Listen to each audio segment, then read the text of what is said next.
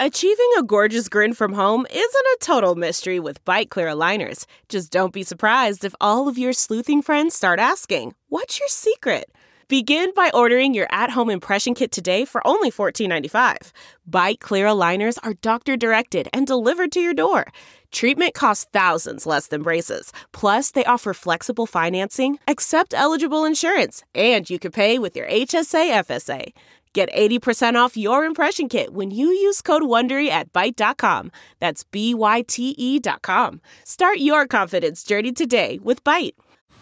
Man, that sunset is gorgeous. Grill, patio, sunset. Hard to get better than that. Unless you're browsing Carvana's inventory while you soak it all in. Oh, burger time. So sit back, get comfortable. Carvana's got thousands of cars under $20,000 just waiting for you. I could stay here forever. Carvana, where car buying meets comfort, meets convenience. Download the app or visit Carvana.com today.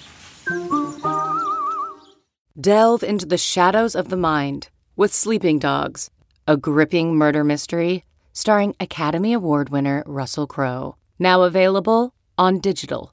Crowe portrays an ex homicide detective unraveling a brutal murder he can't recall. Uncovering secrets from his past, he learns a chilling truth. It's best to let sleeping dogs lie. Visit sleepingdogsmovie.com slash Wondery to watch Sleeping Dogs, now on digital. That's sleepingdogsmovie.com slash Wondery. Welcome to episode 216 with my guest, John H. I'm Paul Gilmartin. This is the Mental Illness Happy Hour. Honesty about all the battles in our heads, from medically diagnosed conditions, past traumas, and sexual dysfunction, to everyday compulsive negative thinking. This show's not meant to be a substitute for professional mental counseling. It's not a doctor's office. I'm not a therapist. It's more like a waiting room that doesn't suck. Uh, the website for this show is mentalpod.com. Go there, check it out fill out a survey, read a blog, join the forum, uh, support the show financially, uh, or as I like to say, put your thumb up your ass and stare out the window. Um, just to give you an update, uh, last episode uh, I was going through withdrawal uh, off of Abilify, and it was a nightmare. Uh, the nightmare is kind of continuing, uh, not as bad as it was. The anxiety has decreased uh, a fair amount, but the just that feeling of my brain being a big bowl of scrambled gray eggs uh, is is kind of their conversation. Um, with the exception of I had about a six hour window where I conversing was easy and my wife and I went out to dinner and it was really nice and I thought I was over the hump. And then I woke up the next day and it's, it's kind of back, but I did go and see my psychiatrist and we're going to try going back on mirtazapine and see if that works. Um, cause that helps me get to sleep. And, um, I'm having trouble talking about this right now because I feel like it's boring. I feel like there's kind of no point to it and uh, just to paint a picture for you, um, I'm I'm in my underwear. I'm wearing dark dress socks, and my belly is distended because I'm depressed and constipated. So, if you need to go grab a vibrator, now would be the time. Um, it, I, I guess the reason I want to talk about what it is that I'm going through. A, I'm a narcissist, but B, I know there are people out there that and and thank you for the the support uh, that you guys gave me, even though I wasn't looking for it when I shared that last week and said I'm not looking I'm not looking for sympathy. I just kind of want to tell my truth about where I'm at with with my depression right now. Um, I guess what I want to talk about is what do you do when nothing is working, when you're in that dark spot, when you're in that dark hole, and just even getting through the next hour feels like why should I not kill myself? Why should I stay alive if this if there's no relief in sight? Well, the first thing is I've been through this up and down cycle enough to know that it does eventually go away. It's a fucking pain in the ass. I usually have to go see my psychiatrist a couple of times uh, try some med that doesn't work, that has horrible side effects. Maybe I feel even worse for a time. Um, I have to take a lot of naps. I have to cancel things. Uh, I have to apologize for um, conversations that I just where I space out in the middle of it. Um, so I know that that that stuff is a part of it, but how, how do you keep going when that is as good as your day gets? And the place that I go to, and I talked about this early on the podcast when I first started doing it, is, and this has been bringing me comfort, is um, my relationship with my belief in a higher power, God, whatever you want to call it. I believe that there's love in the universe and there's positive energy. You know, I don't believe the dude in the sky with the beard um, that's a conscious entity, but I believe in love as a universal law, just like gravity, and that when we submit or surrender to what is, we can kind of feed off that stream of positivity. And to me, God isn't a, oh, well, I won the lottery, so God loves me, or I didn't win the lottery, so God doesn't care about me. For me, it's what is will be. But for me, God is always there for me to gain comfort from. I don't know how the world works. I don't know what is God's will and what isn't, but I do know that there is an energy in the universe that comforts me when I'm hurting, when I'm in pain, when I'm sad, when I'm lonely, when I'm beginning to feel a lack of hope in my life, which is where I've been for, for the last month. And I think I, I reached a deeper level of surrender to what is, and I began to feel some comfort from that. And to me, that's the, the, the presence of of God. It's always been there. It always will be there. It's just whether or not I want to let my ego down enough to accept that this is my lot in life. And on some days, my lot in life is very easy to accept, and some days, my lot in life is really fucking hard to accept.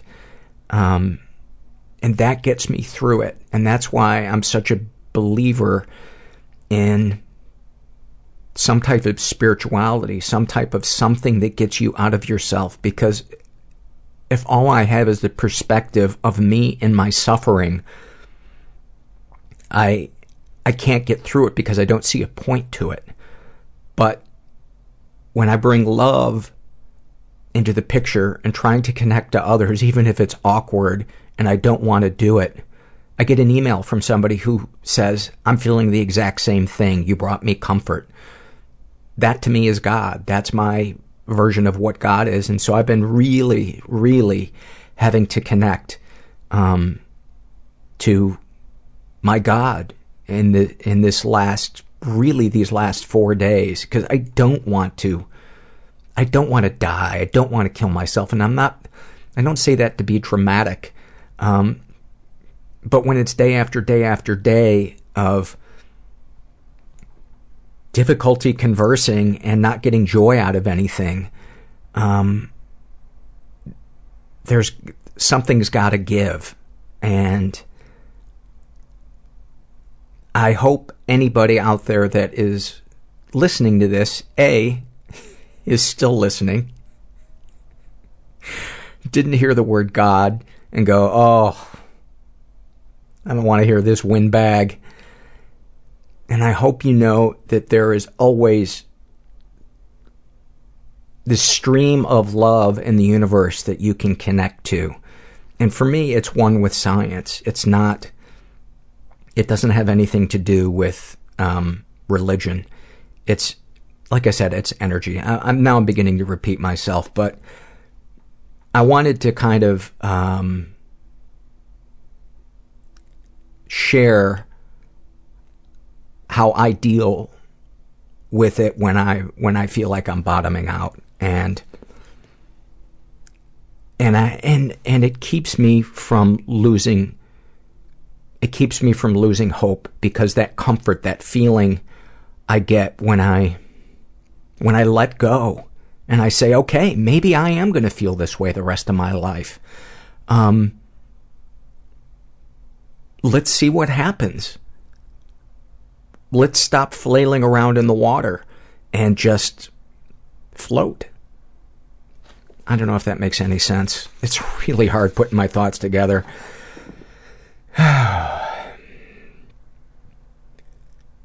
this is Struggle in a Sentence, and this is filled out by Terry. And about uh, her anxiety, she writes Anxiety is apologizing to someone for years about spilling ranch dressing on their suede leather coat in seventh grade. This is filled out by a Callie, who I believe filled out one about uh, traumatic brain injury on our previous episode. About her anxiety, she writes, What do I do? What do I say? Am I acting like a passable human being? About uh, her disordered eating, she writes, Obsessed with the way in which I consume food. It's miserable to chew when I don't allow my teeth to touch. About her PTSD, waking nightmares. Every flash of the sun off a window is the muscle tightening stomach punch moment before a collision and about her traumatic brain injury. She writes, I don't know who I am anymore, and it's going to be like this or worse until I die. Uh, snapshot from her life. She writes, TBI, uh, traumatic brain injury, has robbed me of my identity. I can't remember who I was or connect with the girl who existed before I woke up in that hospital bed. The most common argument my girlfriend and I have involves some version of, can't you see how your actions affect other people? The answer is no, not anymore. It's beyond frustrating. Nothing I could ever say would explain what it feels like and how absolutely exhausting it is to be constantly thinking about how to function, and so I become even more apathetic. Well, we're sending you some love, Kelly. Uh, this is filled out by uh, Pink Lethet, Lethet, and about uh, her bipolar disorder, she writes, My whole life I've been trapped in a snow globe, separated from the world, and sometimes your world gets shaken by some outside force. And then this is from a guy who calls himself Whack Ass Jackass, and uh, love that name. About his depression, he writes, It feels like hell sucking all the good, happy juice out of my skin. That's a great one. Uh, about his anxiety, it makes me shut down, throw up my hands, and pretend nothing bad is happening about his love addiction. I need to be loved, lusted after, pursued, and hungered for. About his sex addiction. I feel powerful, sexy, and yet cheap and disgusting. About his codependency. I feel burdened by the need to please everyone. I wish they'd go away and yet make me feel better. Oh my god, do I relate to that one. About his PTSD. I want to die. I want to kill. About being a sex crime victim. I want to beat my brother to death, and yet I want him to love me. This guy would be an amazing guest. Um, about living with an abuser, he writes, Every memory of her is tainted and vile, like her poison dripped on everything. Uh, about his anger issues, I feel powerful and yet childish. I'm no good. And a snapshot from his life. I'm sitting on the bed with a dick that doesn't work, hating myself and wishing she would go away, or hold me and rub my back and tell me everything's fine. My God, somebody does what I've been doing. There's shame. You have boundary issues. I feel guilty for hating my mom. I will be high by 4 p.m. You feel helpless. I will be in hell by 4:15. Prison was not easy, but I deserved it. I think I'm just addicted to lying. I rubbed my body in mud and I laid in the swamp. Didn't move for six hours. I looked forward to and dreaded each meal at the same time. I think I desperately, desperately wanted to talk about it, but I didn't know how to start the conversation. And that's when I, I called the suicide hotline. A good Craigslist experience is if you are alive at the end of it. So, so that is when I first felt love. Like I first felt reaching out to the people and sharing with the other people. Um, this intimate connection where people do stuff for each other without wanting something in return. Yeah, I just I surrendered. I think I was 28, and that was the first time I ever experienced that, and it was amazing. I'm here with John H., uh, who is a listener. He's in town. His uh, girlfriend Zoe is uh, is here, sitting in the corner. Um, you had emailed me and some of the issues that you uh, deal with, uh, general anxiety disor- disorder. Um, you were in an abusive relationship with a mentally ill uh, wife for a while. You're out of that now. Mm. Um, grandchild of Holocaust survivors. Yeah. Um, You said that a little too giddily. Well, you know. Yeah, if you can't, if you can't uh, deflect it in some way, how you gonna how you gonna deal with You it? just- when it's something that big, Yeah. how do you not make a uh, joke? To The Holocaust is you- just such like a normal part of my like family discourse that it's, at some point you feel like you're not talking about anything but the Holocaust, and every every every road leads back to the Holocaust.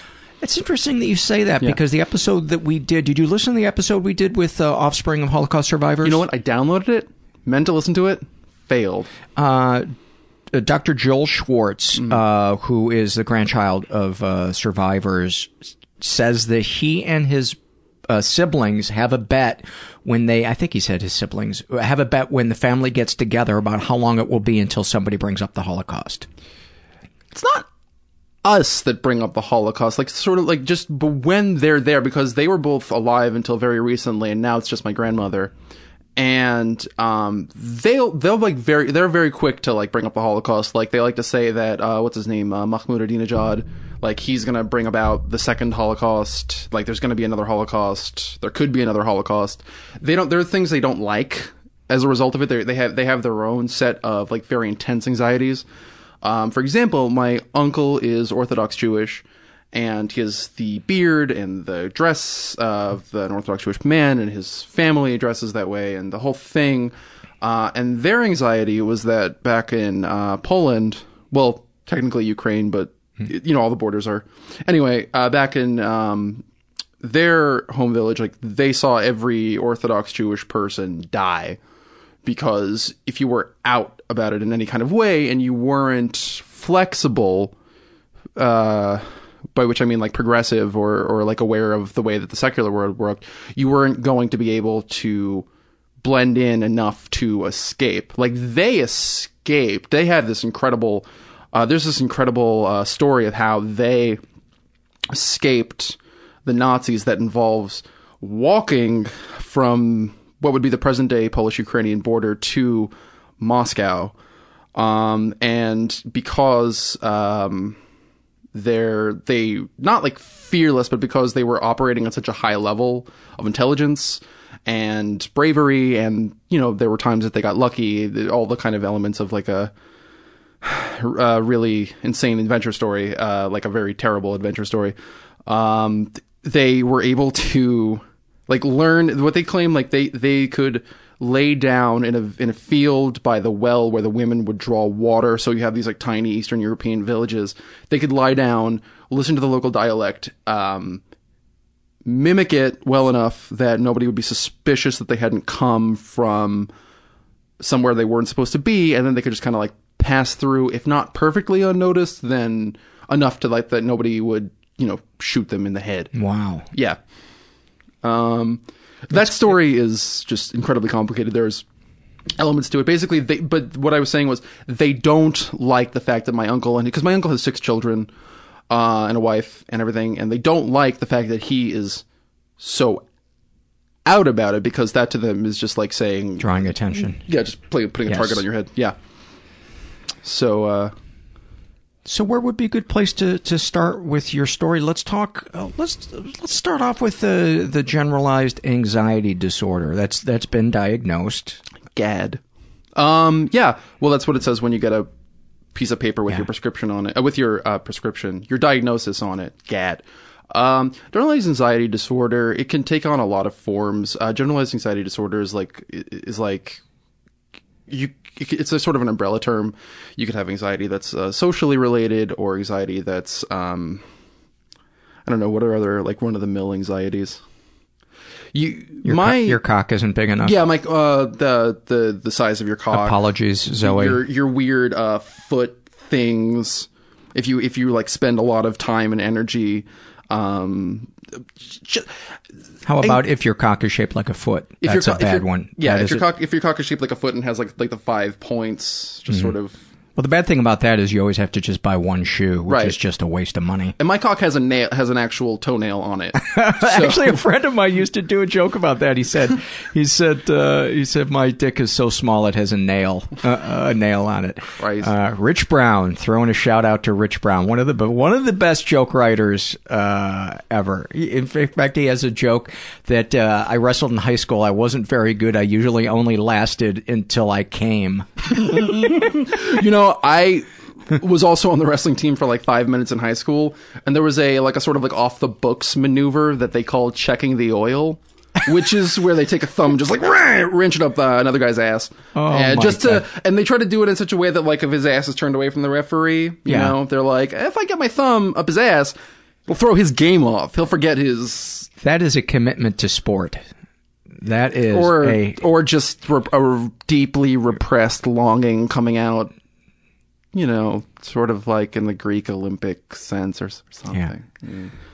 So uh, your generalized anxiety disorder. Um, Yeah. I sorry. I you know I I love to take forks in the road just when a guest gets going with a an inappropriate joke. No, I So can deflect all can, day long, It can please, it, please. can express itself in in in different ways. You Yeah, were yeah. saying. Mm. You can have anxiety that over anything. I mean, over anything. But And I want to talk about you particularly. My- Let's specifically. talk my anxiety i think I've, I've met a lot of people who have this kind of anxiety um is i am afraid that i don't understand the context of any given social situation so example i'm at a gathering not even like let's say a party but just like a gathering even of people that i know i'm going to begin to speak very quickly. I can feel my heart rate um, escalate. I can't hear things that people are saying. Like I literally, um, I have like a Is, small. is it because you're Yeah. talking, or or you just your ears kind of there's a, a they just kind of go deaf? Well, here's the thing. When I was young, I was told that I have a slight learning disability that focus that is, has something to do with like if you're in a room, if I'm in a crowded room with people, like singling out a single noise, like discerning a single noise from within the thing, uh, is difficult for me. Like I'll hear it at, a- at a delay. Um, but what I've noticed is that when I'm anxious, like what people are saying, it seems to go like farther and farther away from me. So I'm, it feels like I'm spending more energy just not to scream than do anything else. I, I, I'm just standing there trying to like comprehend, uh, just any kind of situation becomes a difficult situation. So there's just anxiety about being in public, what I'm saying, how it's being interpreted. And so what I'll do often is like I'll ask someone, like I'll have a conversation with somebody. If somebody else is there that I trust uh, a lot, I'll be like, did I insult that person? That's a big one with me. I will be like, did I insult Paul by bringing up like cock toenails? It's a constant struggle to like So you doubt? yeah i doubt d- myself You doubt your own integrity. not integrity is one thing just perception i don't trust myself to know I see.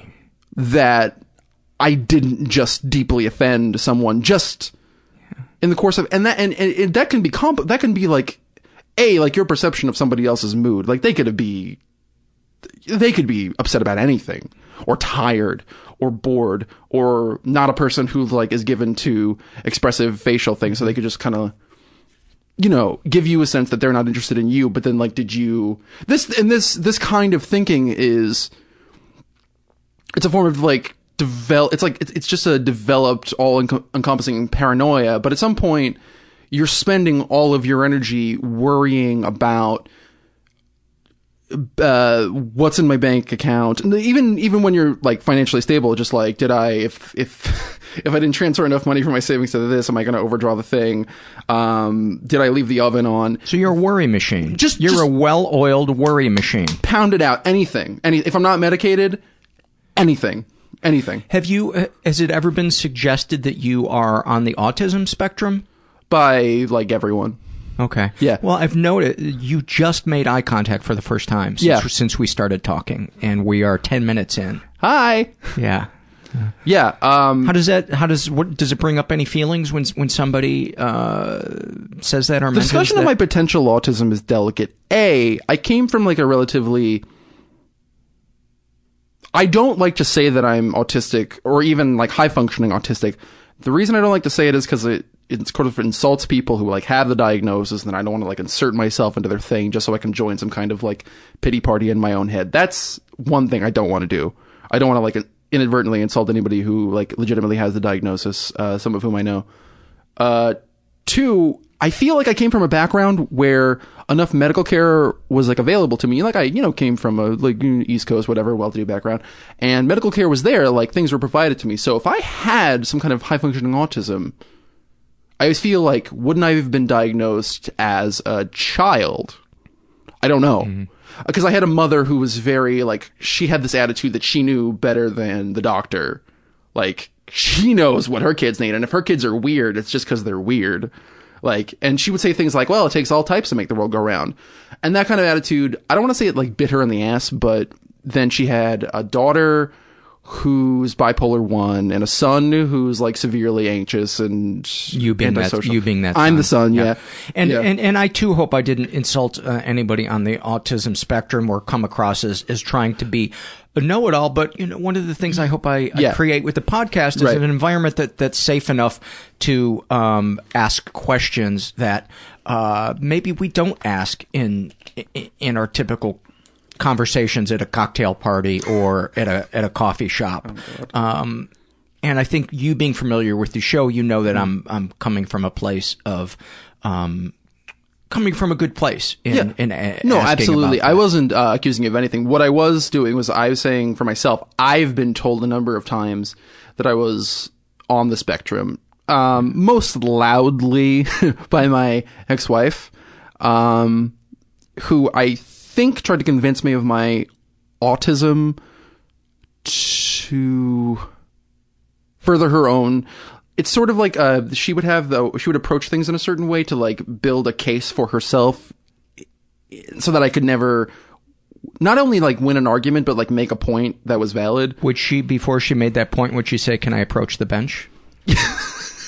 Which is always a giveaway. Yeah, yeah, yeah, building yeah. a case. No, really. Uh, she actually like one of her proudest. That she. That's funny you should say that because one of her like uh, major, one of the major things she did that she was really proud of when she was uh, younger was this uh, mock trial. You know, mock trial, high school mock trial, and so she'd like to pretend that she was like Sam Waterston, but she would take an adversarial approach to everything, including just conversation. So everything had to be equal. It was very it was very complicated. Like everything had to be if she did something bad, you could get her to admit it, but then she would begin to look for something bad you did because there couldn't be there couldn't be just an expression of guilt like I'm sorry was only happened like th- five or six times ever. So, so Yeah. basically, a Yeah. criticism machine work lived with a worry machine. Yeah. How did that go bad? who would have Who would have guessed that that would have broken bad? That sounds to me like a marriage made in heaven. Yeah, that's what everybody thought. It's um I say you throw in a special needs child. Uh, maybe you live next to a polluted river. Right at the beginning of the marriage, I was the special needs child. Then later, she became the she she took the mantle from me. We we we took turns, like completely falling apart. Uh, How old are you now? Twenty five. And how old were you when you got married? And how old were you when you got divorced? 22 and 23. Oh, okay. So it was a short-lived uh, yeah, I marriage. well, I didn't make the mistake quickly because there was four years of dating and a year of marriage. Did anything change when it turned to marriage? Were you living with each other before you were married? You know, marriage is you can if everybody sort of agrees that the marriage has gone to hell, it's one thing to get out of it, but uh, buying a house such a bad idea uh, for two people who are mentally ill or not in love or whatever, Or at least not both. working towards a solution or And we co- weren't. joint coping. The thing was, Because there's lots of loving Yeah. relationships where one or both people um, have issues that they're that they're working through, but fuck, you know, relationships are a struggle to begin with. Right. Um, you know, I had a therapy session today with uh, with my therapist, and I left it just feeling. I wouldn't say that he let the air out of some of my expectations about relationships, um, but he kind of did, and it it kind of made me sad. And uh, while I want to be realistic about what I can expect in a relationship, working very hard towards having it, us grow together, it was um, he was basically saying if you get two out of three things that are really important to you in a relationship, you're lucky. And I was just, it made me sad. It made me really sad, but I, I, I don't want to. Yeah, um, I, know where you're going with that. Yeah. It's one thing to like get two or three things out of a relationship and have those things be like an ongoing well that you can draw from like oh she makes me laugh or something like that. And that's like an ongoing thing. The problem is the stuff i got out of this relationship with my ex-wife the benefit of it ended in six months. Like everything i really needed from the relationship got it in the first six months. Was it- was should have it- left afterwards. Was it the uh, was there a, a, a phase where the newness of it was excite, exciting and kind of masked the the stuff that would come up later, or was it just that uh, it wasn't camouflage? Because I think for a lot of people, there's an exciting phase in the beginning, the newness of it, that can almost anesthetize the the other things that are slowly growing. Yeah, that that happens. I think that that happens a lot. What happened with me specifically? Uh, I was like 20 years old, and I think I told you about this in the initial email. Um, I, if you looked kind of at my life like without examining it at all in any kind of critical way, you would have just seen a kid who was like paying his own rent with a job. Like I had a job in college, I was paying my rent on my like little row home room uh, in Philly. I What's a row home room?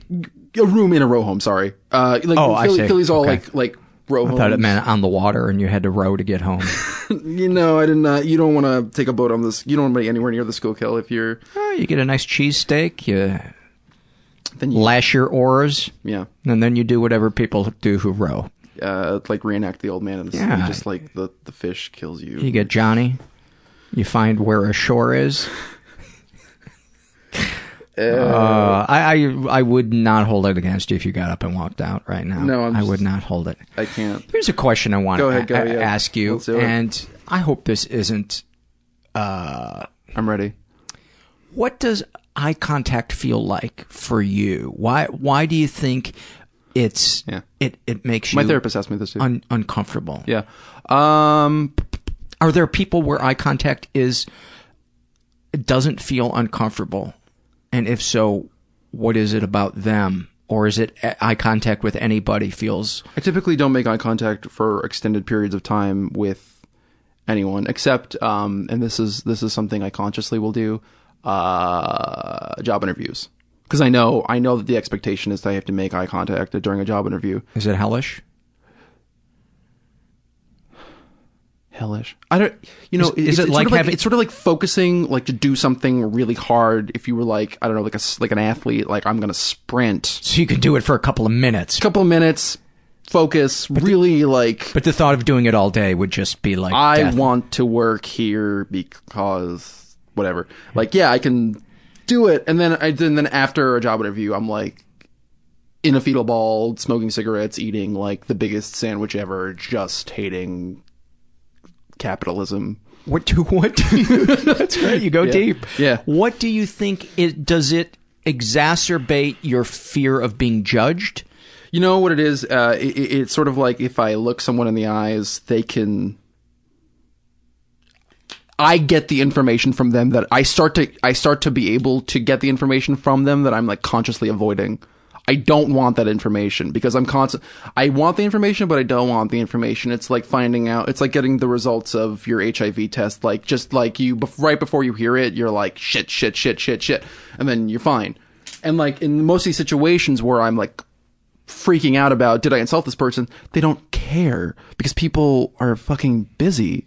Think, and they're thinking about themselves probably as much as you are thinking about yourself. and more because I don't. I'm not even a naturally introspective person. Peop most people like achieve naturally like a small level of introspection just based on like whatever they kind of know what they want, and I don't have any of that. So yeah, people are like, it's not bad. We should be self-involved. If we're not somewhat self-involved, we're in a lot of trouble. Um, the thing is, is like I'm terrified about what someone does in a moment. So What are you afraid's going to happen? what am, what am I afraid That is they're going to bore their eyes into you and, and see some part of you that you want to hide? Definitely. Um that like they're going to see that I'm unwell. They're going to see how uncomfortable they make me. And of course by avoiding them, like strenuously avoiding eye contact and strenuously avoiding um like making con- proper connections with people because I don't have a ton of friends. Obviously, this is not like this is not like a like a this is not like a like a setup that like encourages the formation of like lasting strong friendships. So When you say setup, you mean the issues you deal with? yeah, just like just the way I'm just the way I'm wired. Like I couldn't even um basically once somebody is sort of in like the once they're kind of like beginning to be my friend I f- I fuck with them like mercilessly. Like I I just I like I I'm erratic, I make weird noises, um I'll Intentionally? not intentionally, just sort of like as a nervousness reaction. Like I like like I remember even as a like being young in high school, like I would always be doing. I just remember um, sitting in like history class. I want to apologize to Miss Osterman uh, wherever she is. Um, like sitting in history class, she was talking about John Adams. I was sort of looking out into the middle distance, and then I'd raise my hand and ask the teacher whether she thought like Buddy Rich or Keith Moon was a better drummer, and then I'd have to go to the principal's office. So there's no, there was no like acting out. Um, Were you? Were, did you think that that was a genuine, Uh, no valid question, No, or were you trying to get a laugh? No, not even a laugh. I just, it's just, I just, uh, it just, Did you see nothing wrong with that, or, or I don't know.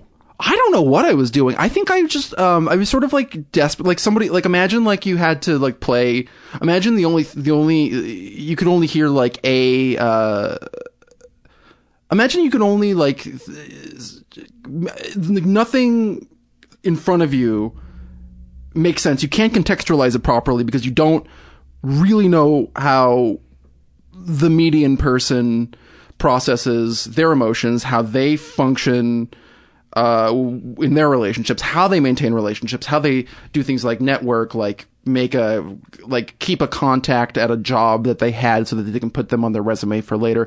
Like you don't really know how anyone you don't you don't you feel like everybody's got the map and you haven't. you don't have it. So what do you do? You're just um my ex-wife actually described it.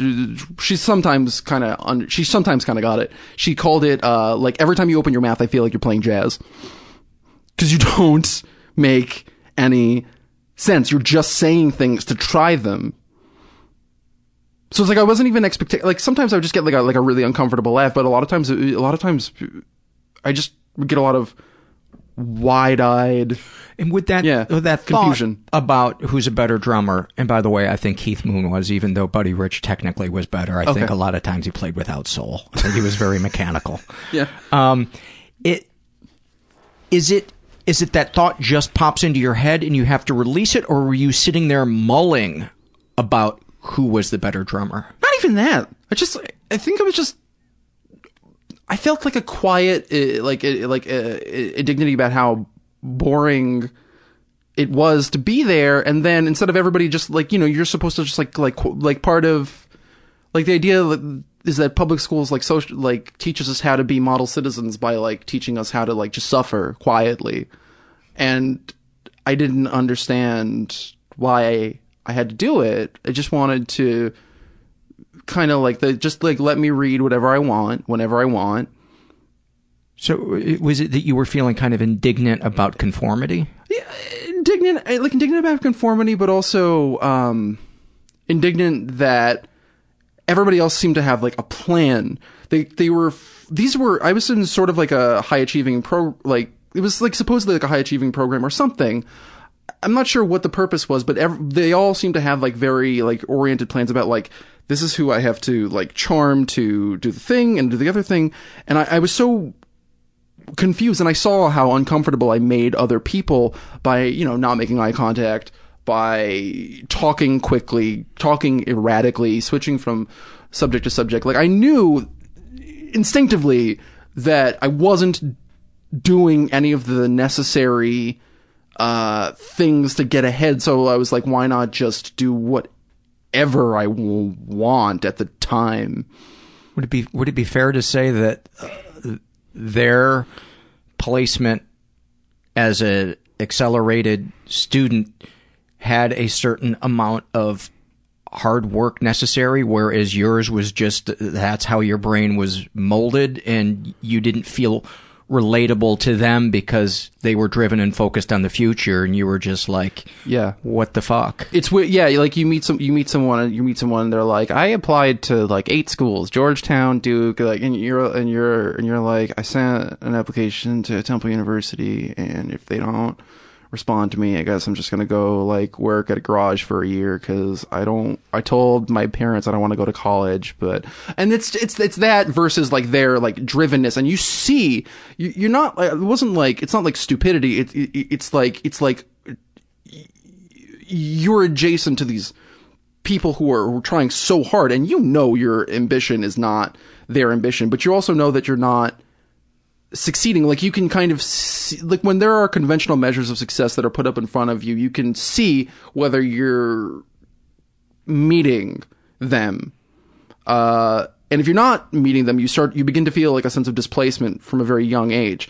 So some people like yeah they're displaced and then they become like Allen Ginsberg. Some people are displaced and they just get like frustrated and just sort of retreat. It's so I just became frustrated and retreated further and further and further away from like socializing properly. Like I had like the Did people- you want to and do you want to um socialize better or is it something that you're pissed off that other people put so much emphasis on it? No, I totally like um And I, I'm not criticizing the way you No. socialize. I'm talking yeah, about your no, I view of understand the yourself. question. I do understand the question. So I mean there is uh there is like often a sort of like contempt of like people constantly striving for conventional forms of approval. There's that, but that's lame because like you really do want to be approved of by large masses of people, not even to be we're not talking about like being famous like something something stupid like that. We're just talking about like you walk into a room, you you ask like uh, somebody for something or you have a conversation with someone and you don't feel like they feel uncomfortable with you. They're like, "Who the fuck is that guy?" You just want to have like interactions that go normally um, that don't leave people either suspicious or unsettled or talking about you when you talking leave. about you. You just want to be sort of like unnoticed. Uh, That's a low bar, by the way. Yeah. You just want to be unnoticed. That kind of breaks my heart on a Ugh. on a certain level. God, yeah, but it's it's it's, stress it's stressful because it's not like I'm getting. It's not like uh, I don't know. You're you're you're a comedian, right? So you you perform, and that's that's like a structured. That's sort of like a structured environment. Like I'm here, you will listen. You will either like I don't know, throw rotten fruit at me, or uh, laugh, or just silently kind of like stare into the middle distance. But there's just like a structured environment for me to like be performative. Whereas if you're being performative unintentionally all the time, you just feel like a fucking freak. And being at an even keel, not noticed, calm, it becomes a kind of goal because I can be like performative, ridiculous, uh, say absurd things, But you have to get talk up very for it. quickly. Right. Yeah. yeah and, but it's, it's, that sounds draining. Yeah, it's, it's extremely draining. It's, it's extremely, it's extremely exhausting. And, um, You know, I always say to Yeah. people when you get off stage uh, after doing 45 minutes or an Mm-hmm. hour as a stand-up comedian, Mhm. it's that feeling like I forget how long the SAT tests take, but like four hours.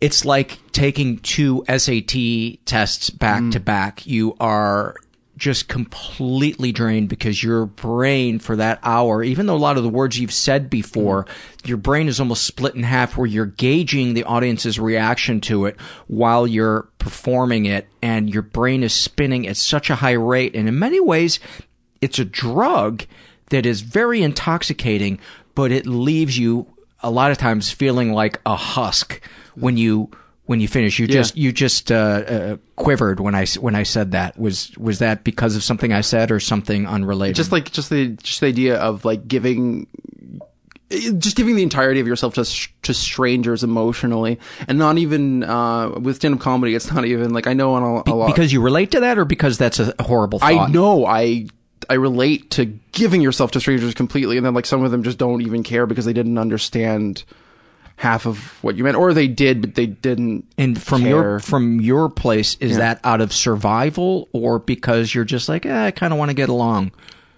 No, I look. I honestly, I, I agree with. I agree with. I agree with the thing my ex-wife said. Like, oh, every time I open my mouth, I kind of it's kind of like an experiment. Like I'm surprising myself by saying by stringing any kind of coherent thought together. Because honestly, my my my default mode of communication is just sort of like grunting and like waving my hand and being like, "This is too complicated. You won't This is understand." this is surprising for me Yeah. to hear because you've been so cogent, and I think that might be the first time I broke that word out on the podcast, and I'm kind of hating myself because it sounds really pompous. Yeah, but- where'd you learn that word? Um, Talk like a dick school. That's not my joke.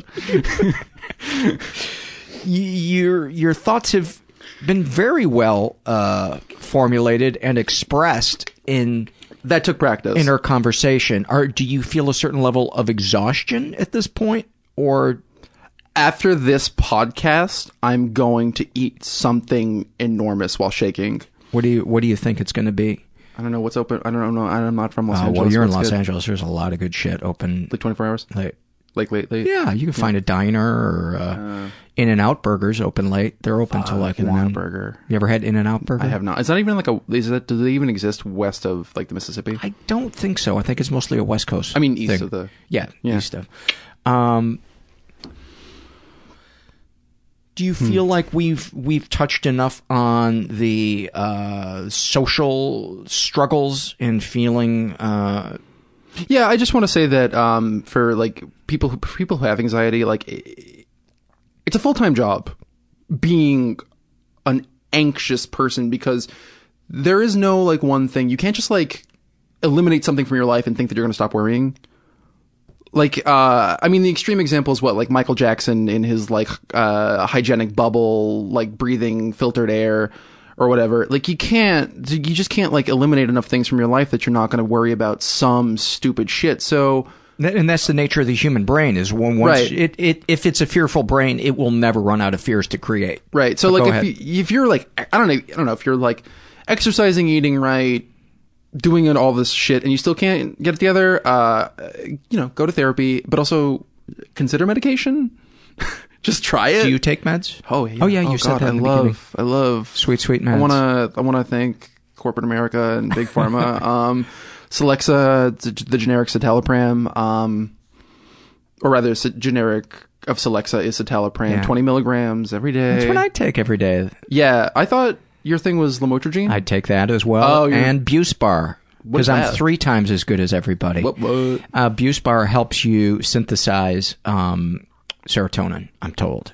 So it kind of uh, it's the Hmm. it's the Robin to Celexa's Batman. Nice. It's in the side cart and a little more effeminate. Yeah, I gotta I gotta be careful with this medication. The not uh the side effects are not that bad. Like uh before Celexa, it was uh Paxil generic paroxetine. Um weight gain enormous, like just vile.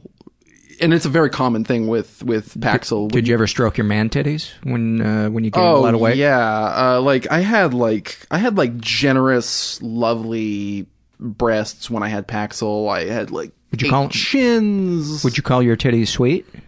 Um, they had names. Yeah. they're gone. They're gone now. They're Yeah. deceased. We don't. We don't speak their name. I have like a black arm. I'm wearing a black armband. You can't see it because this is a podcast. Um, because of the disappearance of your man titties. Did you put a picture of your man titties on the side of a milk carton when they disappeared? no, I. That's that's what Facebook is for. I have all those wedding photos up there. Have you seen these? and then you standing with less weight, uh, with a tear running down your Oh, face. God, yeah, they can they can stay gone forever. Like being that fat, you can just feel yourself dying all the time. I don't know. Like I, I hate to. You know the the worst moment for Yeah. me is Yeah, when yeah. you've gained weight is when you go to tie your shoes and you find yourself kind of not struggling to breathe, but it's more difficult than when you tied your shoes before. And especially after you've eaten something and you're like, "Oh, that feels like something's going to give." Yeah, yeah. But go ahead. You Yeah. were you were uh, no, you uh, you said a, you just said a lot of truths. You just said a lot of important truths. Yeah. Um, throw in a couple of days of const- constipation and you've got uh, you got a thriller. I want to be. I want to be careful about that stuff, though. Saying that stuff, especially in a, if, if, in a medium that if like other people are going to hear it, I want to be careful about saying it because at some point you really are just projecting a body issue you have. There's nothing. There's nothing like morally or intrinsically wrong about being fat. I felt like physically that I was at a weight where I was my breathing was belabored my sweating was constant i there were smells emanating from me and snoring and all this associated like garbage and just um i felt physically unhealthy at a weight if you're at a weight any weight relative to your height and you feel cool with it essentially like health like health wise Yes. not and you're not like If you're emotionally okay with it as opposed to it threatening your yeah, because people Your look. life. Everyone is everyone is out to give you a fucking body issue.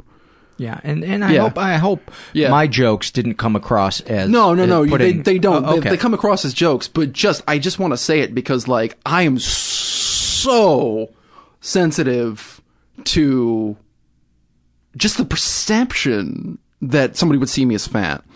Why do you think that is? Um, because of a cultural thing or your own worrywart thing? I don't know. Like I got so fat on Paxil, but it was also it was a combination of Paxil and the fact that I was just we knew my marriage. We both knew the marriage was a horrendously bad idea. So I was reacting to it in the way that I react to stress, which is the consumption of massive amounts of food. And I like I want to be clear, my eating I'm not like bulimic. I don't eat like 20,000 calories in one sitting and then like puke it all out. Um, or something like that. But I will eat in one sitting like 10,000 calories and keep it in. That's a lot of calories. Yeah, I've done that before. Give me give me a snapshot of a sitting. So, Uh, so we can wrap our heads around what ten thousand calories is. That that's like is it like There's a five, five- steak. It's I- like five Big Macs, right, or more? Oh, sure, yeah. Like I, I don't know. Like I went into. Uh, I remember just once, just just just to just to disgust my uh, ex-wife. I just went into like a 7-Eleven and ordered like five of those hot, do- those like suspicious bacteria-laden hot dogs that are like rotating. and The they're wheel of death. Yeah, yeah, yeah, yeah. The the wheel of of, of shame and death. Uh, I ate like five of those, just like five, and then I would drink like like I, I don't even the funny thing is like I'll order like a diet coke because like I say if and, and if anybody ever asks me what nobody does because everybody everybody thinks it's like reasonable to order like an enormous amount of food and then a diet coke but I just say like I don't like to drink my calories I like to eat them. Um I think a lot of people are that way. yeah yeah. Yeah. yeah. Um, but um yeah uh like I'll eat like five hot dogs. I once spent three hours eating ribs at an all you can eat rib place. I've eaten challenge steaks that were really just an excuse for me to like just because that feeling um the feeling of eating until you are, are not just sated but it hurts. it hurts. Yeah. But you're you disassociate from yourself. You can't think.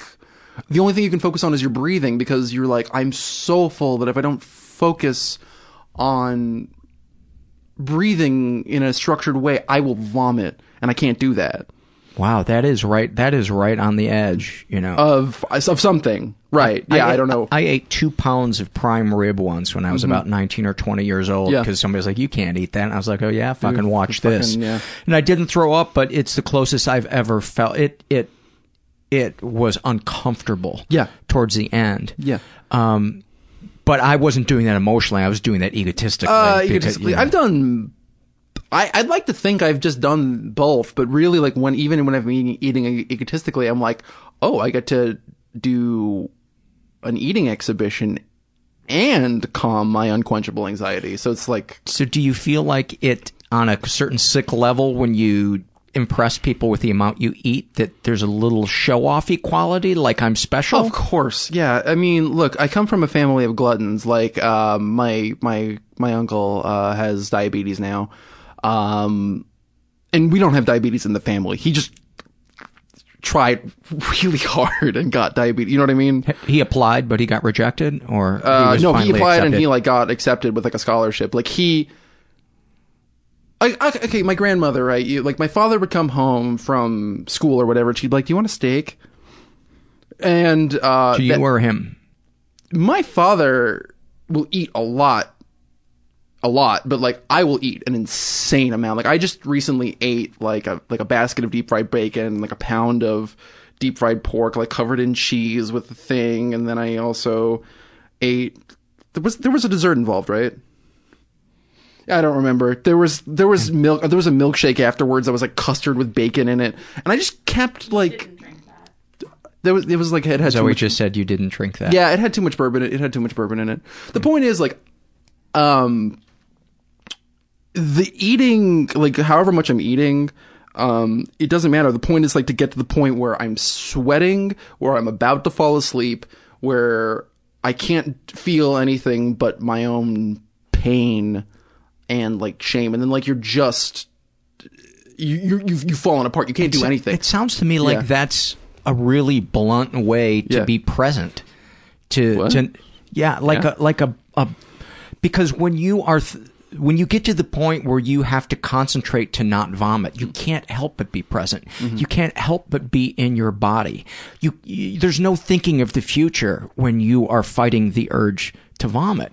And I wonder if it's a way of you banishing the obsession about the past and the future. You know what Yeah. what Anxiety, well, cause, yeah, because anxiety is like a product of like things that could happen, are happening right now, might happen. So like, yeah, that's a very that's a that's a great way to look at it. Like, I can't do anything but be here in my sickness, like in my like in my physical sickness, not just like whatever. Um, just just just be here in my sickness and people don't realize it's, food's the hard one as far as like uh, addictions go because we don't look at someone weirdly if they get like a double down sandwich right you've never looked at anybody and be like that guy's fucking unless he's already like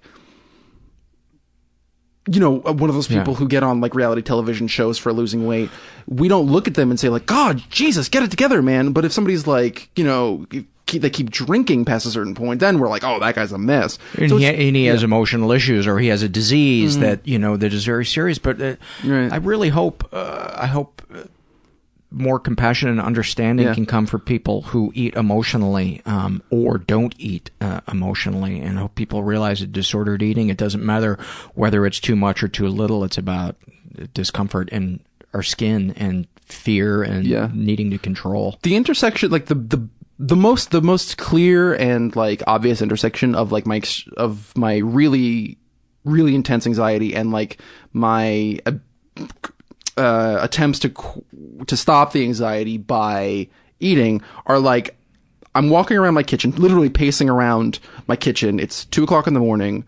I'm talking to myself. I'm having a pen in my hand. I'm like writing notes to myself. I'm like opening the fridge, take out some like processed cheese slices, eat them, take a bag of pretzels, like start eating that, put it away, put it, uh, keep pacing, keep talking, keep muttering.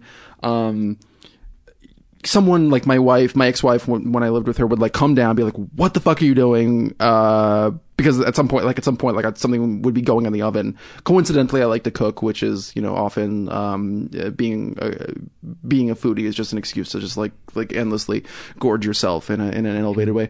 Um, but yeah, so just like just taking things out, like shoving things in your mouth, uh, muttering, like sh- like shaking, like not being able to go to bed, feeling like this need to eat because like if you're you're eating, you're not I don't know. It's just like something to do with your hands almost. It it, it, almost sounds like you, if you're if you can't distract yourself with that eating, like you you like you feel you're going to be eaten Right. by, by your fear and your anxiety, Yes. like it's gnawing at you. Yes.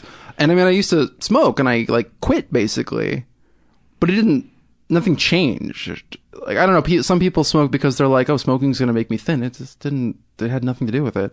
When I was smoke and fat at the same time, I would just, you just hear me wheezing and smoking and eating a cheeseburger.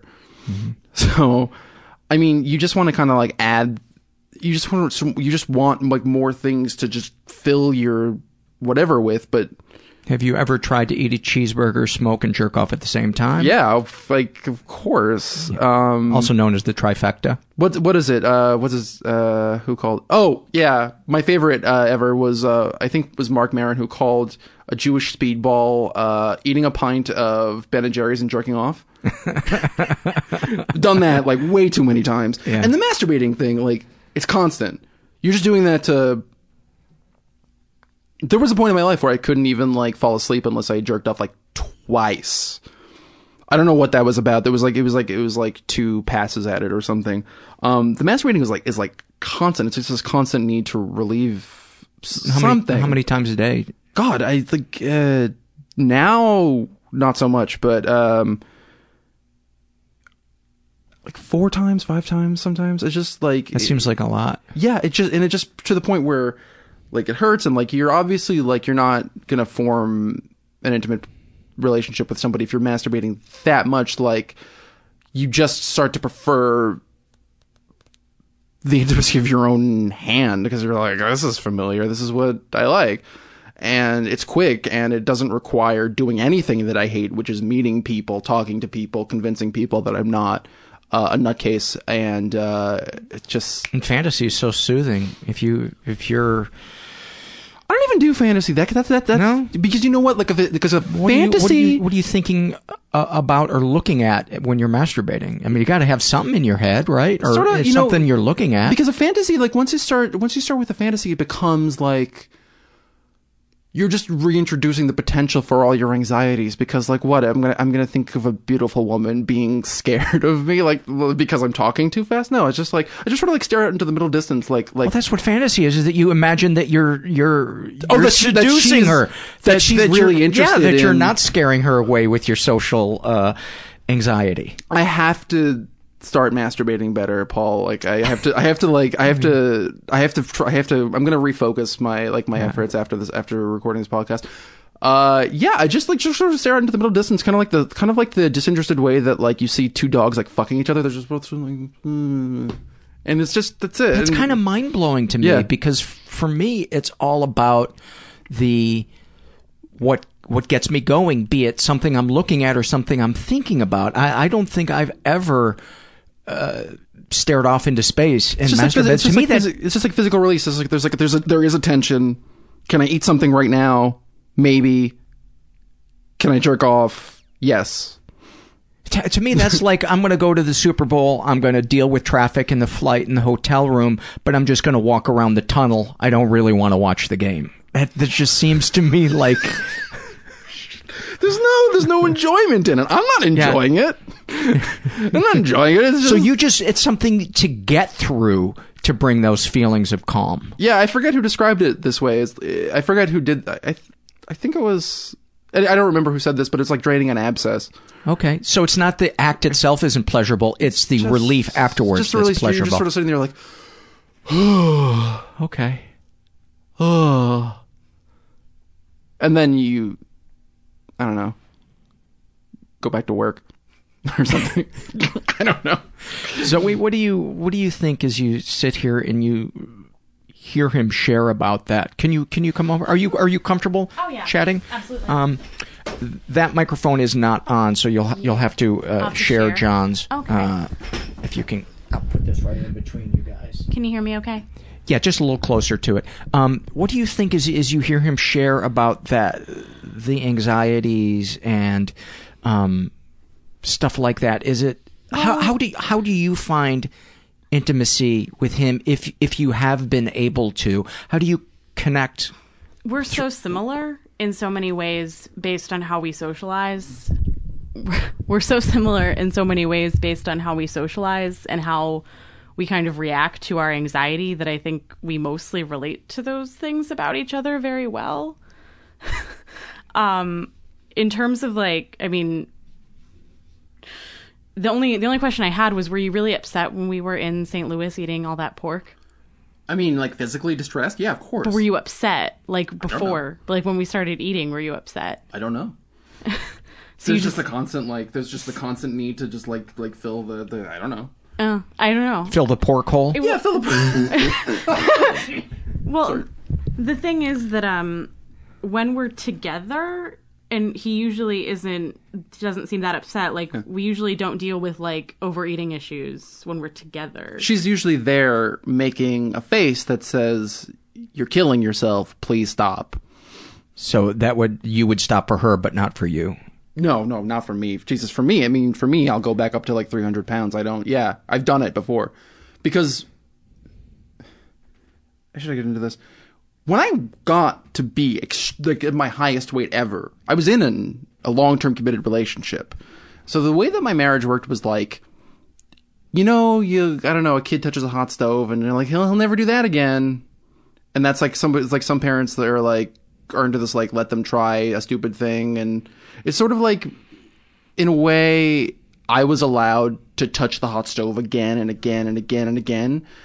And the person that I was with, my ex- my ex wife, was like never the one to even like try. uh, She would say like you're gonna hate yourself later, but she would never like actually like go past that and removing me from like. And I don't know what the ethics are of removing a loved one from like a dangerous situation. Like people should have autonomy or whatever, but it feels like I don't know, if I saw you engaging in your worst habit, like right in front of my face, I'd say I'd try harder than just, you're gonna be sorry in the morning, mister. Well, with her, it was about punishments.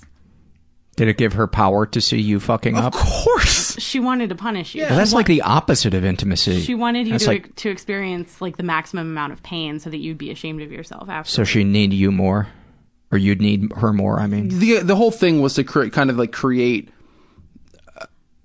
a system of like dependency. Like i would need her to do everything for me. And what's sick is that like when it became the opposite of that where i was sort of like doing everything for her she would deny it. Um because i would handle everything that was practical like i don't know completing a house loan, dealing with the car, dealing with the like the just the general flow of life. But she would be really good for like I don't know vacations to India, yeah, she would sort of be like, "Let's go to India." And, and that would be like the defining feature like of your life. Like that's the important thing. Oh, we're having fun, so everything else. but was it fun going to India, or was yes, it? it India's was. fun, but sh- Was it fun uh, with her?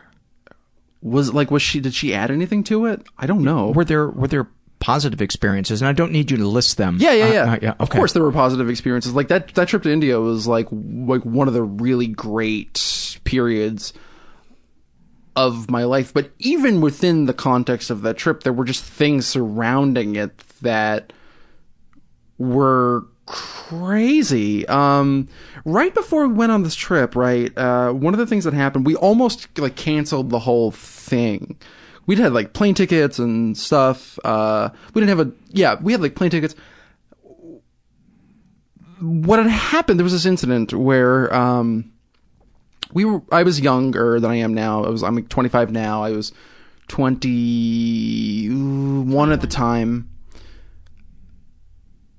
she asked me, and I, th- I think this is like a normal topic of conversation. I don't know.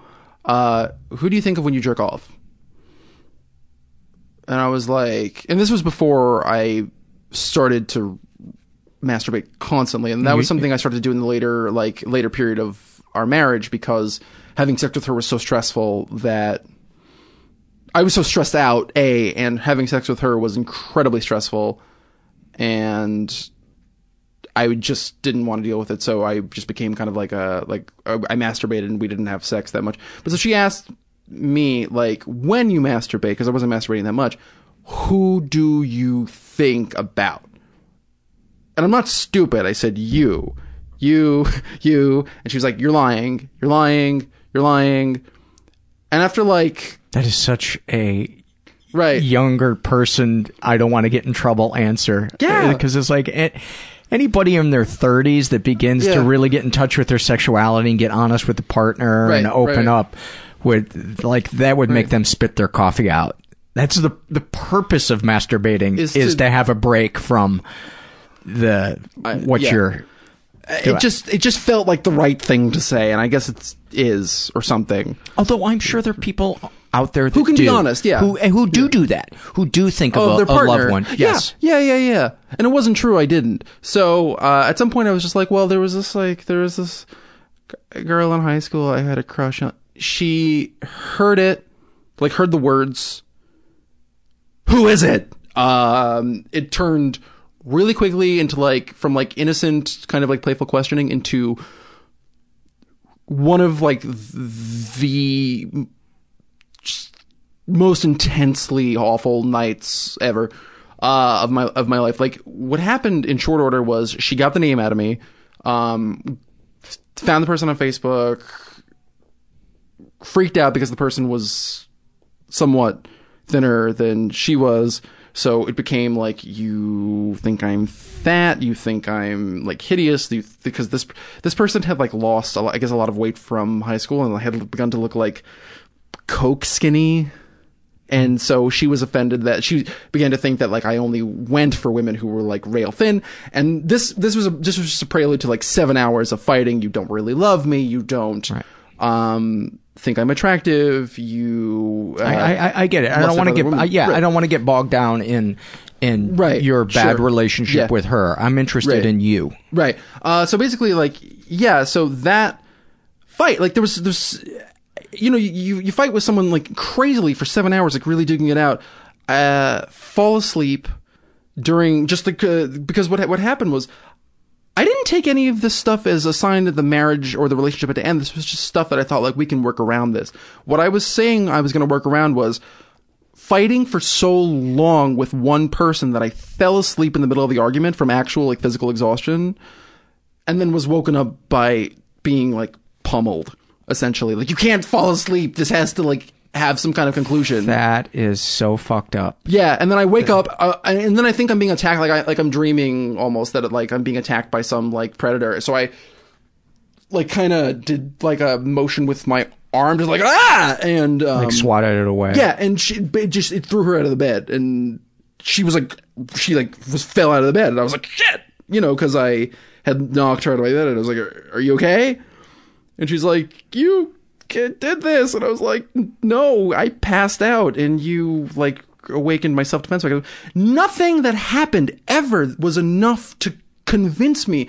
And there were times that I like would wake up with her like where I fell asleep during another argument, and she had her hands around my my throat, looking at me. Had Yeah. you had you ever seen healthy relationships modeled for you? Sure, gr- my whole growing up? family, like everyone Why- in my family you- had like like a like a long term marriage. My my parents were married for thirty years. Well, I don't mean the length. I mean the quality. Yeah, no, no, no. Okay. happily married thirty years, four kids. They related well. They talked. They had like their fights, but they like resolved their fights. My mom said things like, "You know, Jonathan, never go to bed angry," and like, So why why do you think you accepted such? Did you did you just think on a certain level it was going to change, or you didn't deserve better? Yeah, like I, did, I, I not only did I not think I deserved, not, didn't deserve better, I was constantly told that like no one was ever gonna And go for it by her. It's like she's just, like no one's gonna go for y- this. I'm dealing with you. So it sounds like she was emotionally predatory. Yeah, she would like the joke. Like the joke that I started to make was like, "Oh, she's my social worker," it was, but it was more like the I don't know. It was sort of like the relationship that like Brian Wilson had with a psych- psychi- a psychiatrist, psychologist.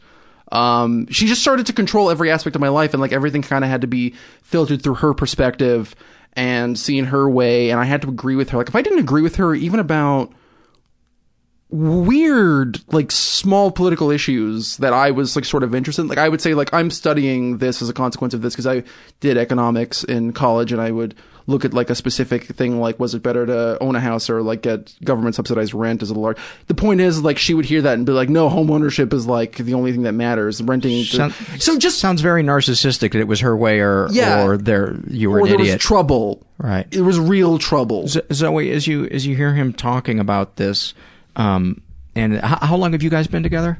Not that, not that long. Um, but this is kind of a com- it's a You met on the way over. N- It's a complicated story and a complicated relationship. Um, do we want to get into it? Not really. Your cousins. No. Um, Kissing cousins. can I give the short version? Uh, we both know the No, this is the real short version. the real short version. the, the actual truthful short version. Um, his ex-wife was my his ex-wife was my best friend for 15 years, and I was the maid of honor at their wedding. And we met as a consequence of trying to get her committed into a psychiatric program. Basically, like we started talking because of that. Well, originally we were we were planning an intervention for her drinking, like a like an intervention intervention, like the show. Yeah, like we were going to have like a, psych- a psychologist come and help us with this intervention, but as we tried more and more to do it, she just became more and more resistant to us trying to help her stop being so insane. Um, and to the point that she's completely pushed me away um, and is more or less done with him, obviously. But um, the types of abuse that we dealt with at her hands were similar in many ways um, and we also we relate to one another in the sense that we've both been in long relationships with people who were horrible to us and we thought that we would never get anything better than that that we would never be respected by anybody that like this was as good as it gets like you have this fun person who like wants to go on adventures with you even if they treat you like garbage like that's the, that's as good as it fucking gets basically like we both had that pathology How long have you guys been together? Five months. yeah five and months has it gotten toxic? together us no No. They just both looked No, at we- each other with incredulity. also, a first time for that word. That's you guys seem to have a really nice chemistry together. No, we're really happy, and it's like we just met his cousin. I met his cousin uh, for the first time today. She lives in Los Angeles, and we were here, and she just was so skeptical. She's like, "I don't know, man. It's really hard to like build something out of the ashes of something so bad, but it doesn't feel like that at all." But she's right. I mean, it is, Yeah. but I think that you know, we it's almost like we have the self-awareness and the adjustment level necessary to deal with this problem. Like we've both The problem being the friend. the po- the problem being the friend and the fact that like we're both just so fucked up from this past abuse. Like we both have anxiety triggers that are s- deeply related to Were her. they there before your relationship with her? No, Uh, some somewhat, sometimes, but not real all the time. I had all of these underlying anxieties, and she recognized them and sort of played me like a. She just saw them and was able to take advantage of me. And look, um, I kind of, I want to focus on. There's something I want to focus on as far as her. With, I don't know if I mentioned her specific diagnosis yet bipolar uh, the big one was um, borderline personality disorder and bipolar so she would have manias and stuff but those could be controlled by medication and are now because she's taking medication what the real problem was is borderline personality disorder because it's badly understood Often misdiagnosed. thank you uh, condition I asked my therapist about it actually specifically because I was like, where does this start? And she she told me something really interesting. She said that studies have been conducted where children as young as like 6 months are observed interacting with their mothers, right? Um and if the mother is like relating properly to the child, she kind of empathizes with the child's feelings. So like if the child's sad, she'll try to comfort it. If it's hungry, whatever, she has an intuition for what the child is feeling and tries to respond to it in an appropriate way. What you see in people who develop borderline, this is according, again, according to my therapist, I don't know if this is like the truth, but it, it fits with my ex-wife, is that, um, the children who aren't related to properly will actually, like, as young as, like, one years old, develop, um, coping mechanisms. So what you'll see, like, apparently is like a kid drooping its head because it's sad. It cries. The mother's like, "Oh, stop crying. Stop that." Instead of going to it and comforting yeah, it. Yeah, and her mother is awful. Like in awful in, in a lot of the same ways that she is. Like everything with her is sort of like a negotiation, but like a really blunt negotiation. Like I will reward you for being who I want you to be, and I will punish you emotionally for stepping hmm. outside even a little bit, like not showing like perfect conformity with that. So she was dealing with that Ab- abandonment is at the core of uh, borderline real abandonment because yes. her father is a lovely man, but he had this like old school opportunity. He had this old old school um, attitude,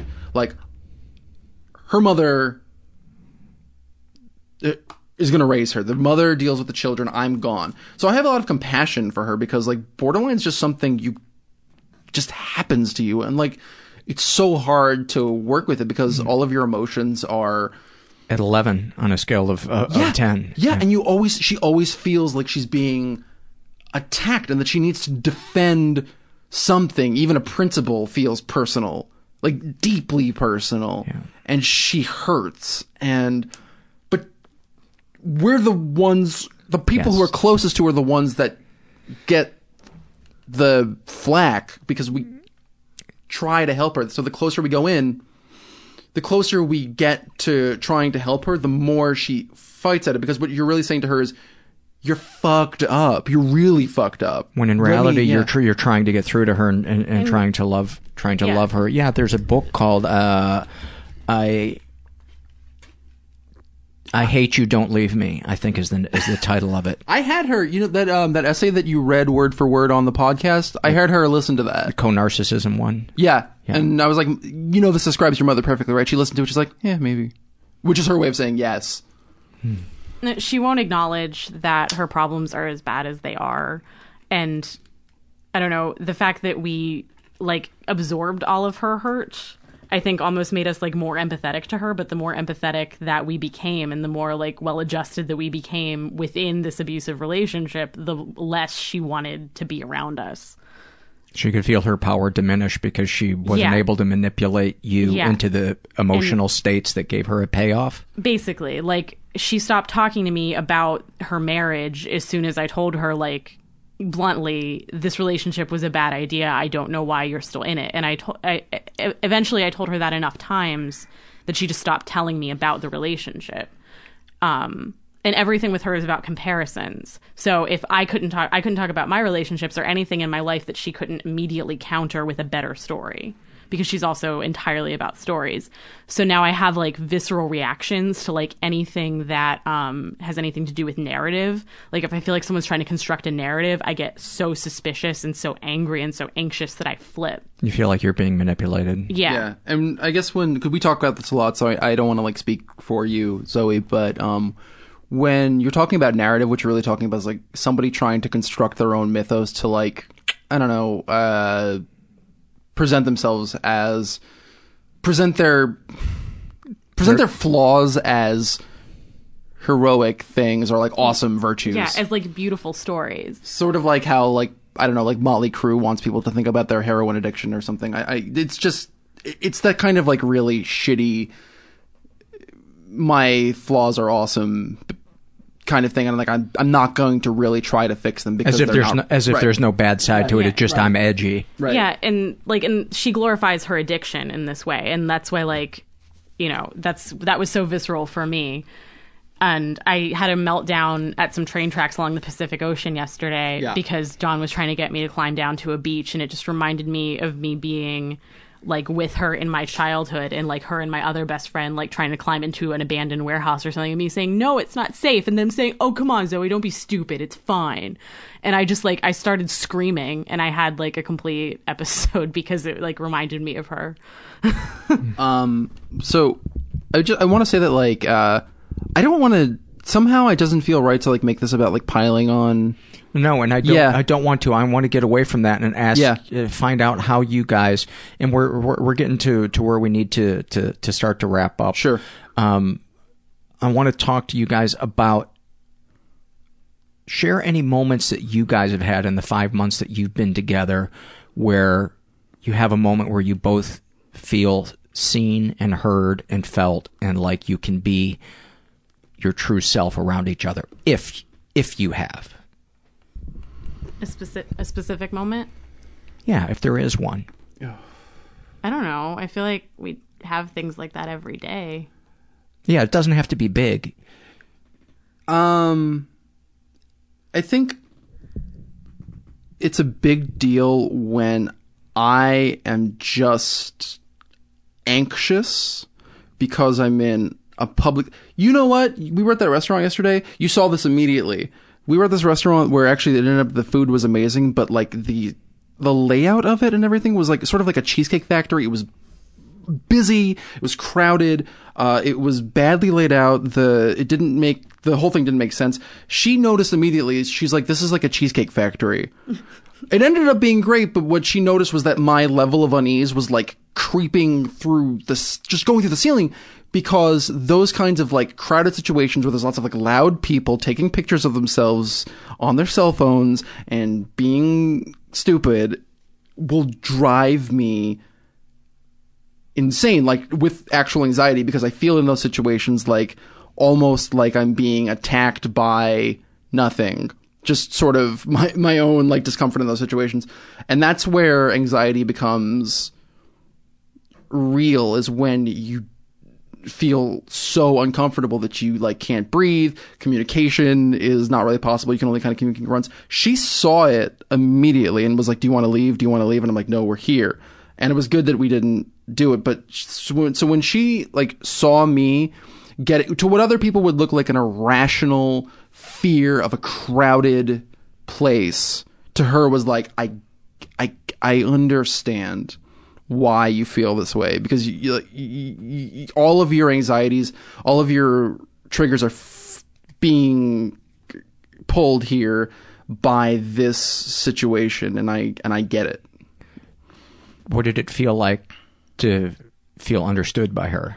Just, just, just, just, just.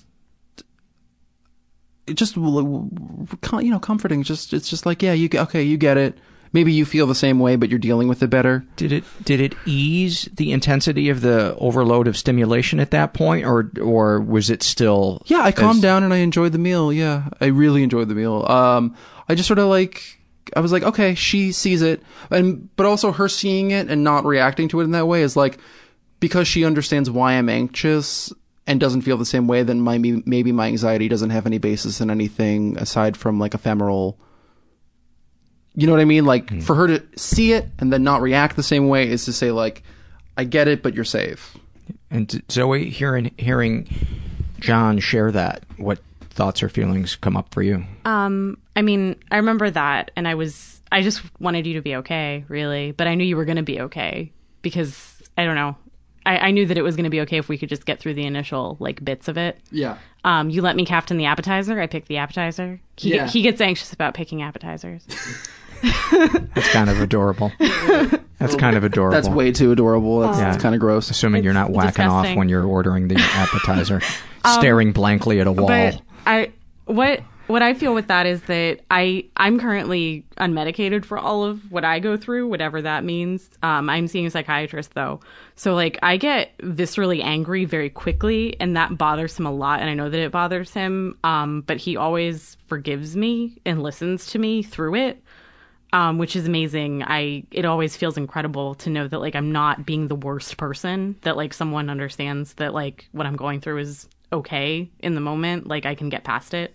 He helps me a lot with that. You know, my my therapist just said today, if re- if relationship has a relationships have a gold to them, it's that when we separate and disagree, that we find a way to come back together and repair that. And it's unrealistic to expect that that those times when we fall apart and pull apart and disagree, it's unrealistic to expect that you're not going to have a lot of those in in the course of a relationship. But he said if you're able, he said that can be the strongest foundation for a relationship is to accept that you're going to disappoint each other, but how you recover from that disappointment is the foundation and uh, I told him, "Fuck off! I'm not paying you." And I stormed out. And I yeah. stormed out. We're just going to be screaming at each other, making bird noises and Yeah. crying. Crying. Lots of crying. Lots of crying and Lots bird, crying. mostly bird noises. Yeah. Let's um, let's go out with some fears. Why don't you guys trade fears?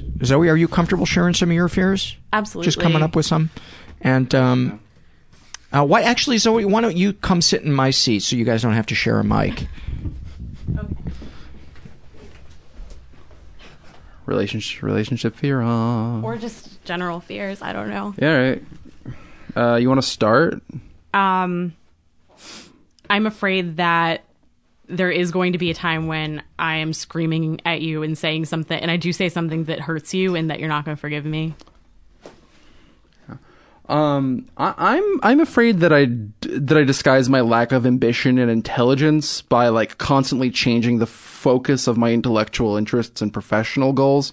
So there's no like specific anything that I get good at. I just switch things all the time because I'm lazy and bad, and that's that pattern will continue forever. That's that's one of my big big fears. I have that one too. I have the exact same one. Uh, Um, I'm afraid that when I'm at work, um, I'm going to compromise security in some way. I work in um, information technology, that I'm going to compromise data security in some way and get fired, and that it's going to be entirely my fault. Um, well, I don't have anything I can do like that. I, I'm worried that um, I just have these bouts of weight gain, and I and because of my medication, I'm so sensitive to weight gain. Like, actually, if I go above like. Uh, I want to say 240 pounds. I begin to feel my medication's effectiveness like slipping off.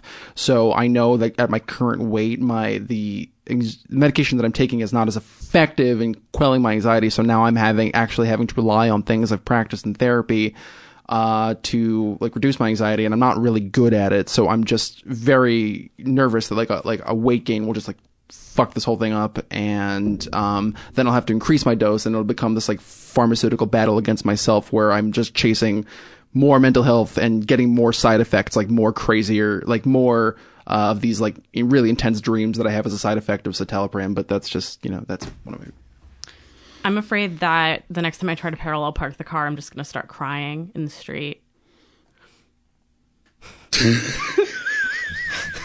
I love a fear. I love a fear that gets an unabashed laugh. That's fantastic. just screaming in the streets of Los Angeles. Why have you forsaken me, God? Why couldn't you just give me an extra three feet to park this car? Let's do some loves. Yeah.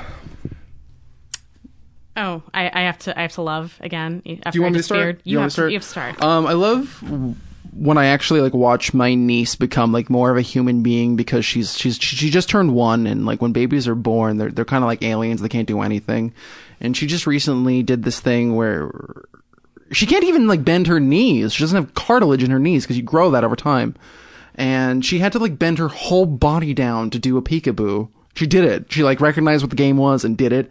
And like watching my niece become like a real human being is like one of the great loves of my life. Um, I love waking up early, like with the sunrise, and having absolutely nothing to do, and then eating a shit ton of food for breakfast.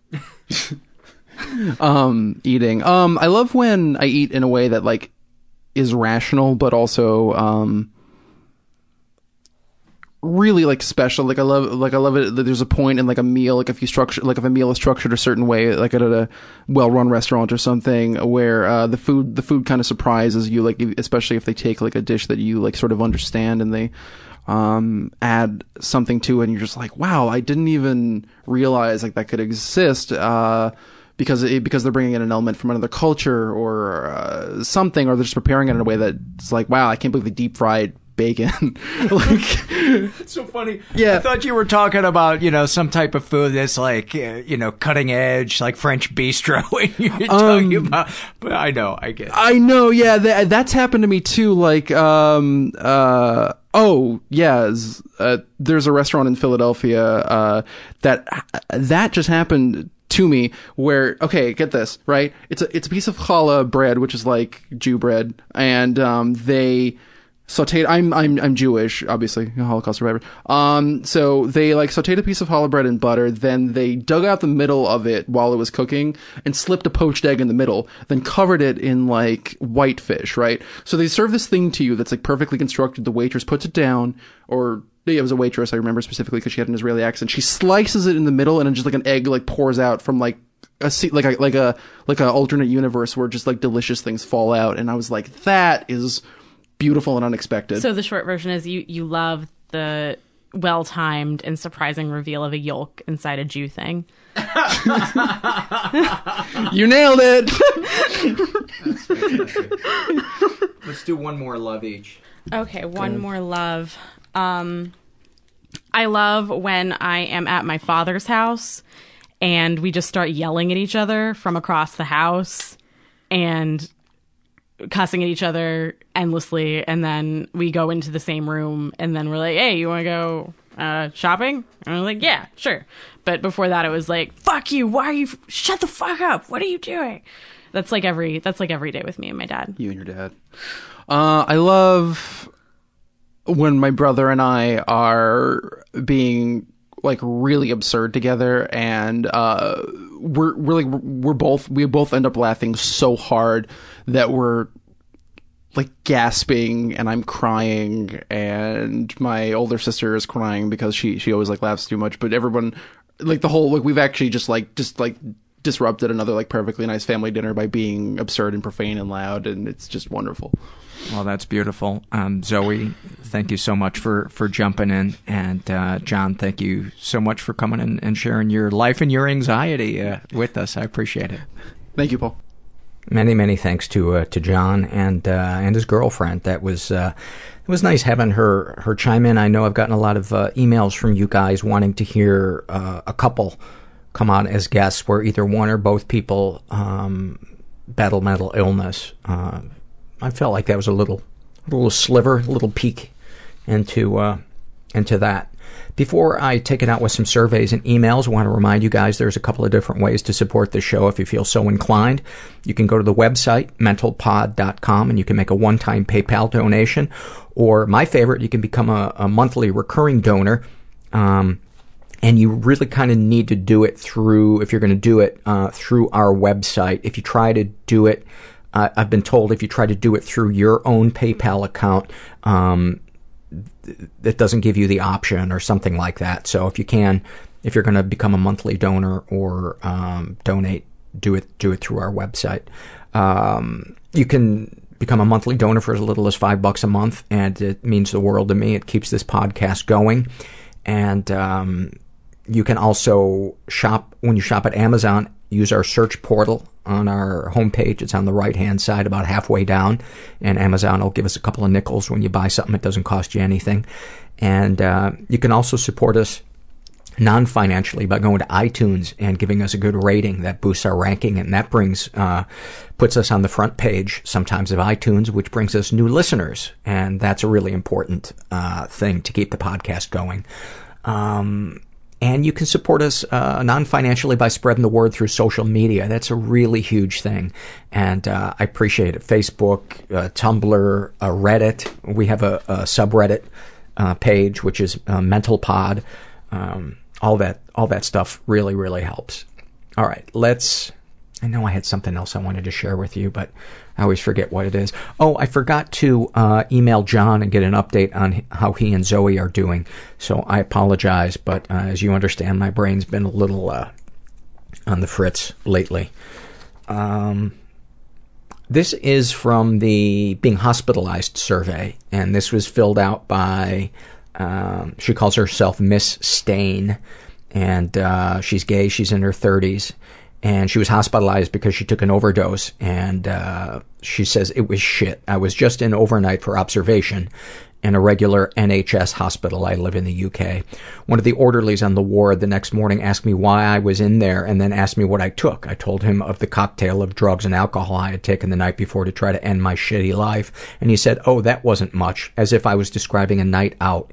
I was then certain I would take more next time.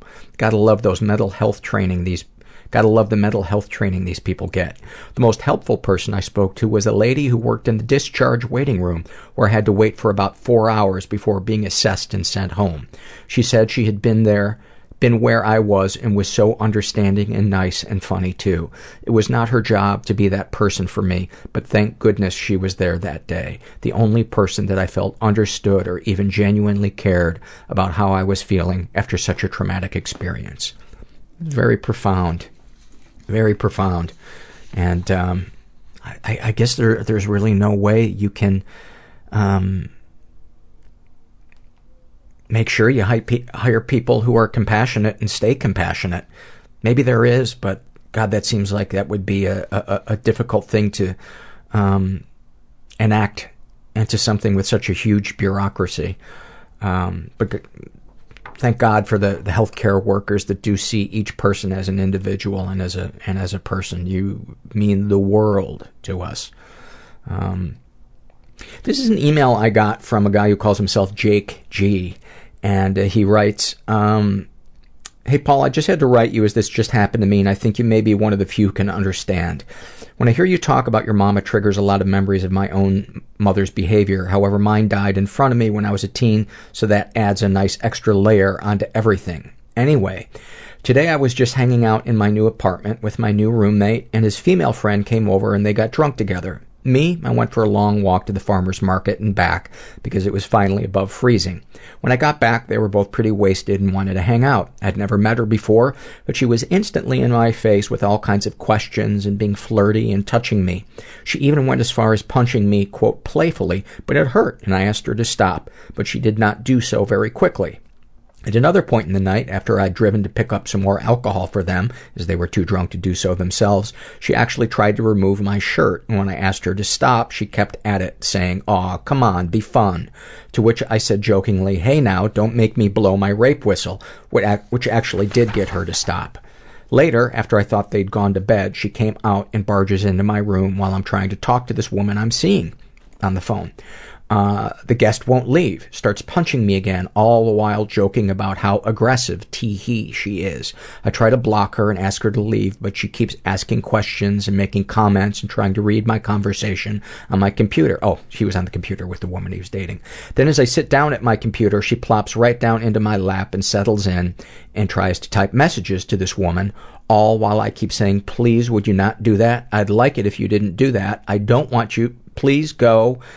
She eventually just walks out when I keep the keyboard out of her reach and she saunters off like nothing weird happened. I'm beating myself up because I tell myself that a guy should be into a girl trying to rub up on him and be flirty and aggressive, but it made me want to cry and have a panic attack. I just don't feel safe with so many women and I feel like such a weirdo because of it. And I wrote him back and said, uh, don't beat yourself up for one second. That is one of the healthiest reactions I have ever heard. You should be patting yourself on the back. And uh, he wrote me back and said, Thank you so much for the encouragement. Um, uh, and a nice update. My roommate and I talked, and that woman is no longer welcome back. This is a survey. This is a, a survey called uh, Workplace Bullying, and this is filled out by a woman uh, well, she identifies as female-ish. Um, and she calls herself Jinx, and she's in her 20s. And she writes, My last boss was a grade A fuck up and a gaslighting master. He would constantly be late with paychecks and then make me feel like a bad guy for, you know, uh, wanting the uh, agreed upon compensation. He also got way too invested in trying to pry out stories about my quote lesbian experiences. When I would confront him, he would cry about how he knew he was so terrible and awful and basically just made it all about him. Or worse, he would re- refuse to acknowledge that he did anything inappropriate. At the same time, he praised my work so much that I didn't want to leave. Uh, it made me feel crazy, so crazy. I didn't tell anyone the whole truth because it felt like admitting that I was naive and stupid, and I tried to convince myself that maybe it wasn't so bad. It wasn't until I went to visit my parents slash friends for the week that I began telling the whole truth, and the reactions of the people I love and trust validated my belief that something was seriously wrong. I confronted him via email and eventually ended up quitting. Well, he just stopped speaking to me, but same difference. I just got done with a two month long battle with him, trying to get back a hard drive he had borrowed and money he still owed me. I got them back, but they were delivered through a coworker because this 45 year old man couldn't confront me. Part of me wishes I could have had the chance to crush his hopes and dreams in person, but knowing that he's such a coward is pretty satisfying too. Um, any advice for someone in a similar experience? She writes, don't settle, especially if you're in a creative field. You deserve compensation for your work and to be treated like a professional. Also, if your boss is a 45 year old man who, quote, hates drama, run far, far away. Thank you for that, Jinx. This is an awful moment from um, a woman who uh, calls herself the, sto- the thorn, the stem, and the rose. And her awful moment is My mother outwardly called me, quote, fucking retarded to my face the day I received my double bachelor's degree. I'm now in grad school maintaining a 4.0 GPA. That's fantastic. And, and her mom called her that twice in the same day. I suppose one for each degree. Um, this is from the babysitter survey, and this was filled out by a guy who calls himself Roger. I'm not going to say his last name because I don't know if he knows, because um, his name seems like it might be a real name. Um, and uh, he writes, my 16 slash 17 year old female babysitter had me perform sexual acts on her over a year period. I was 9 slash 10 years old. I manually stimulated her vagina, sucked on her breasts at her direction, and we attempted intercourse. However, I was not erect and had no sexual feelings, just confusion. Uh, I've told my wife and a past girlfriend, but nobody else. Nobody in my family, uh, as the babysitter, was a cousin. I didn't think it was normal because I had no sexual feelings at the time, and yes, it has affected me and my sexuality. I just remember being confused about what sex was at the time the events occurred. In my teen years, I would get sexually excited thinking about the events and even hope they would occur again now that I was sexual. I do feel some anger towards her and feel used. Um, do you feel any damage was done? Yes, damage was done as the events shaped my sexual preferences slash tendencies slash outlook. I love performing oral, and I believe I objectify women now and only see them as sexual objects. Also, I've been extremely promiscuous through my life and have also had encounters with many prostitutes even while still married. I have trouble with intimacy outside of sex. Very little cuddling uh, or sharing or feelings or just kissing slash making out. I cannot show affection with my wife without wanting to go all the way and have sex. Any woman I come in contact with, I think of fucking. I've fucked a lot of women I wasn't even attracted to, and I feel shame afterwards. Uh, has has uh, your experiences influenced how you view your children being babysat? And he writes, I have been protective of my children being babysat. They have rarely been babysat, and if so, usually my parents or in-laws. Um, and he wants more shows about sexual abuse, prostitution, sex addicts. Um, and uh, thank you for sharing all of that, Roger. I, I appreciate that. And I hope um, that you go see somebody who deals with uh, childhood sexual trauma because all of this stuff that you're experiencing is, is textbook. Um, the acting out and the difficulty with intimacy and the objectifying. Um, this is an awesome email I got from Elka, who is a, a uh, very, very supportive listener. And um, she writes, I just wanted to drop you a line to thank you for reading the survey from the male rape survivor. Um, I read a survey about a guy who had been um, raped by two older girls. I think he was like 15 and they were like eight, 18 and 19 maybe. Uh, she writes, uh, at one point he described his anger and frustration at, quote, feminists who have essentially told him he isn't really a survivor. Uh, as a feminist and a violence interventionist who works with both victims and abusers uh, of all forms of violence, I just want him to know two things. One, he is a victim and does deserve the same help, support, and compassion that a female victim would receive. And two, those quote feminists who dismissed and minimized his experiences are not feminists. True feminists do not hate and discount men. They strive to end violence and oppression in whatever form that takes, including violence against men. He sounds like an incredibly thoughtful, intelligent, and sensitive soul, and I hope he knows that he is not responsible for the violence others have subjected him to. They are. He does not have to tolerate partners who attempt to use power and control over him. He has a tremendous amount of value and worth, and the right people will see that as long as he continues to see it in himself. Thank you, Elka. That's beautiful. Um, this is a survey filled out by, this is a Shame and Secret survey filled out by a guy who calls himself Dark Flame. And he is straight, he's in his 30s, he was raised in a pretty dysfunctional environment. Um, He's never been sexually abused, but he has been physically and emotionally. He writes, My relationship with my parents is good now, but it wasn't always that way. I grew up with the impression that I was loved conditionally. I graduated at the top of my class in high school trying to earn acceptance at home. I had a temper and I came by it honestly. Uh, I would be bullied at school until I lost my temper and started swearing at people and throwing things. My folks would then lose their tempers with me at home and condemn me for getting in trouble at school. I was occasionally smacked upside the head growing up when I did something to piss off my folks. I remember being locked into my room and once my mom slammed the door so hard that the solid wood door broke off its hinges. I still deal with confidence issues today because I think there is something inherently bad about me. Any positive experiences with your abusers? There are lots of positive experiences today, but I am still resentful at the way I was brought up. Darkest thoughts that I am messed up beyond being fixable, that my resistant depression, general, uh, general anxiety, and social anxiety make me damaged goods, and I will always be addicted to validation from others. Darkest secrets. When I was around 12, I engaged in some inappropriate behavior with my sister who is five years younger than me. No penetration or anything like that, but inappropriate nonetheless. Word got around and a social worker visited my parents at work. I had to be exposed I had to be exposed to pornography at a very young age, uh, having found my dad's stash, but that doesn't excuse my indiscretions. I was in charge. I raised my siblings, cleaned the house, and made supper every night. I wasn't allowed to have needs or wants because there was too much expected of me. I also had issues with shoplifting in my youth. I stole things out of some twisted sense of entitlement because I couldn't get anything I wanted at home.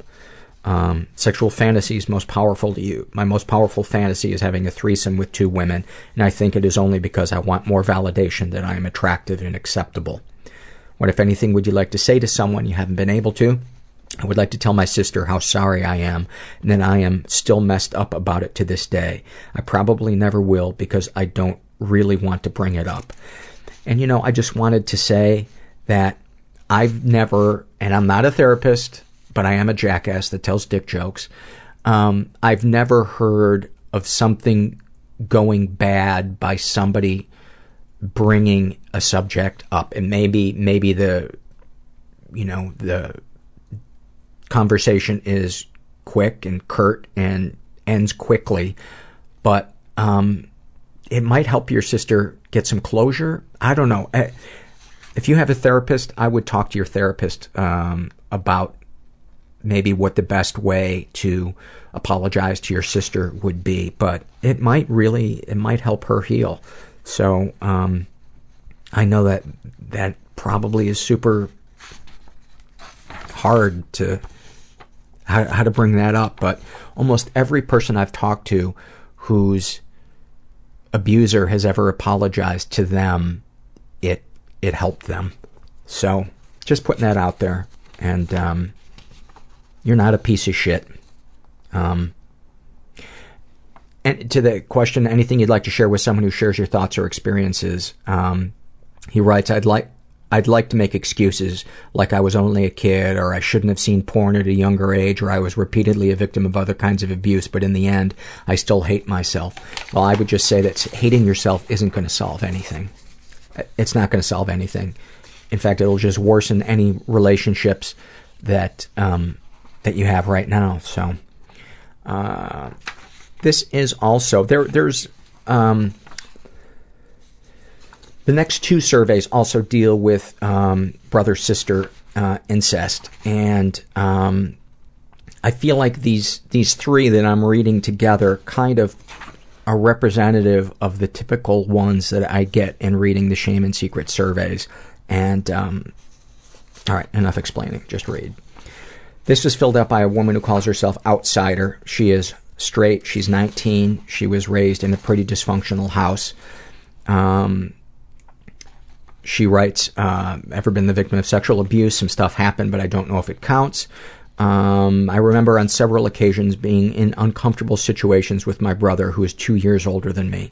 The one that stands out more is the one I feel absolute disgust at myself. My parents were away to buy a new car, and it was just me and my brother in the house. He came into my room with a banana, video camera, and a condom. He made me guess how they all fit together. Every wrong guess, and he would spank me. Eventually, he gave up with me guessing and told me to take my clothes off. I did as he said, and he recorded penetrating me with the banana while I rubbed him. After after this, my mind is totally blank, therefore, I believe he stopped. I have several memories lying naked with him on top of me and rubbing himself against me. I remember him ejaculating every time. Is this what normal brothers and sisters do? Explore each other's bodies so they understand? Was I a willing participant when I never said no and never told? Um, I can't answer that, that question, um, for you. I, these are, these are questions I think for you to to talk to a mental health professional about. Um, you know, this is. Um, I think this is one of those things that's that. I don't even want to say anything about it because I I I don't know. This is just a, to me a classic one that needs to be talked about with with a therapist. Um, have you ever been emotionally abused? Uh, she writes, not sure. My mom is an alcoholic, and every day she would tell me I needed to lose weight. I was a mistake. Uh, yeah, I'd say that. I'd say that's that's um, uh, abuse. Um, uh, she would say I was a mistake and my biological father used to hit us. I don't remember the physical stuff, but I made myself really isolated when I was younger and barely spoke to anyone. Now I realize how hard it must have been for my mom. She suffered from depression and tried to kill herself twice. Um, any positive experiences with your abusers? With my brother, we always stuck together when our stepfather came into the picture. We had each other's backs and taught ourselves how to ride a bike. This makes it so hard to think about sexual stuff that happened, uh, that it was abuse. Now we still talk, but I have never uh, brung up anything about the past. Um, again, this would be a great, great thing. This is what therapists are custom made for, is for you to sort out how you're feeling about that and whether or not you should bring it up with your brother. And if so, um, because your opinion on things, you know, a lot of times people may think that they were willing participants and they start talking about something and maybe a detail of it comes back where you realize there was coercion or maybe there wasn't or who knows, but talking about it with somebody who's safe and equipped to deal with the nuance of something so intense um, is you is just highly highly recommended. Uh, darkest thoughts. I think about women all the time. When I think about sex, I am doing it with a woman. I don't know if this counts as being a lesbian. I've never allowed myself to actually meet anyone, man or woman, to have feelings towards. Um, emotionally, I don't exist. I want to run my car off a bridge into a river. I want to be awake and stuck when the water rises above my head and I can no longer breathe. I want to fight against it, but fail and just go into a euphoria where everything is bliss before I die. That is one of the most, I don't even know the word to describe it, but the most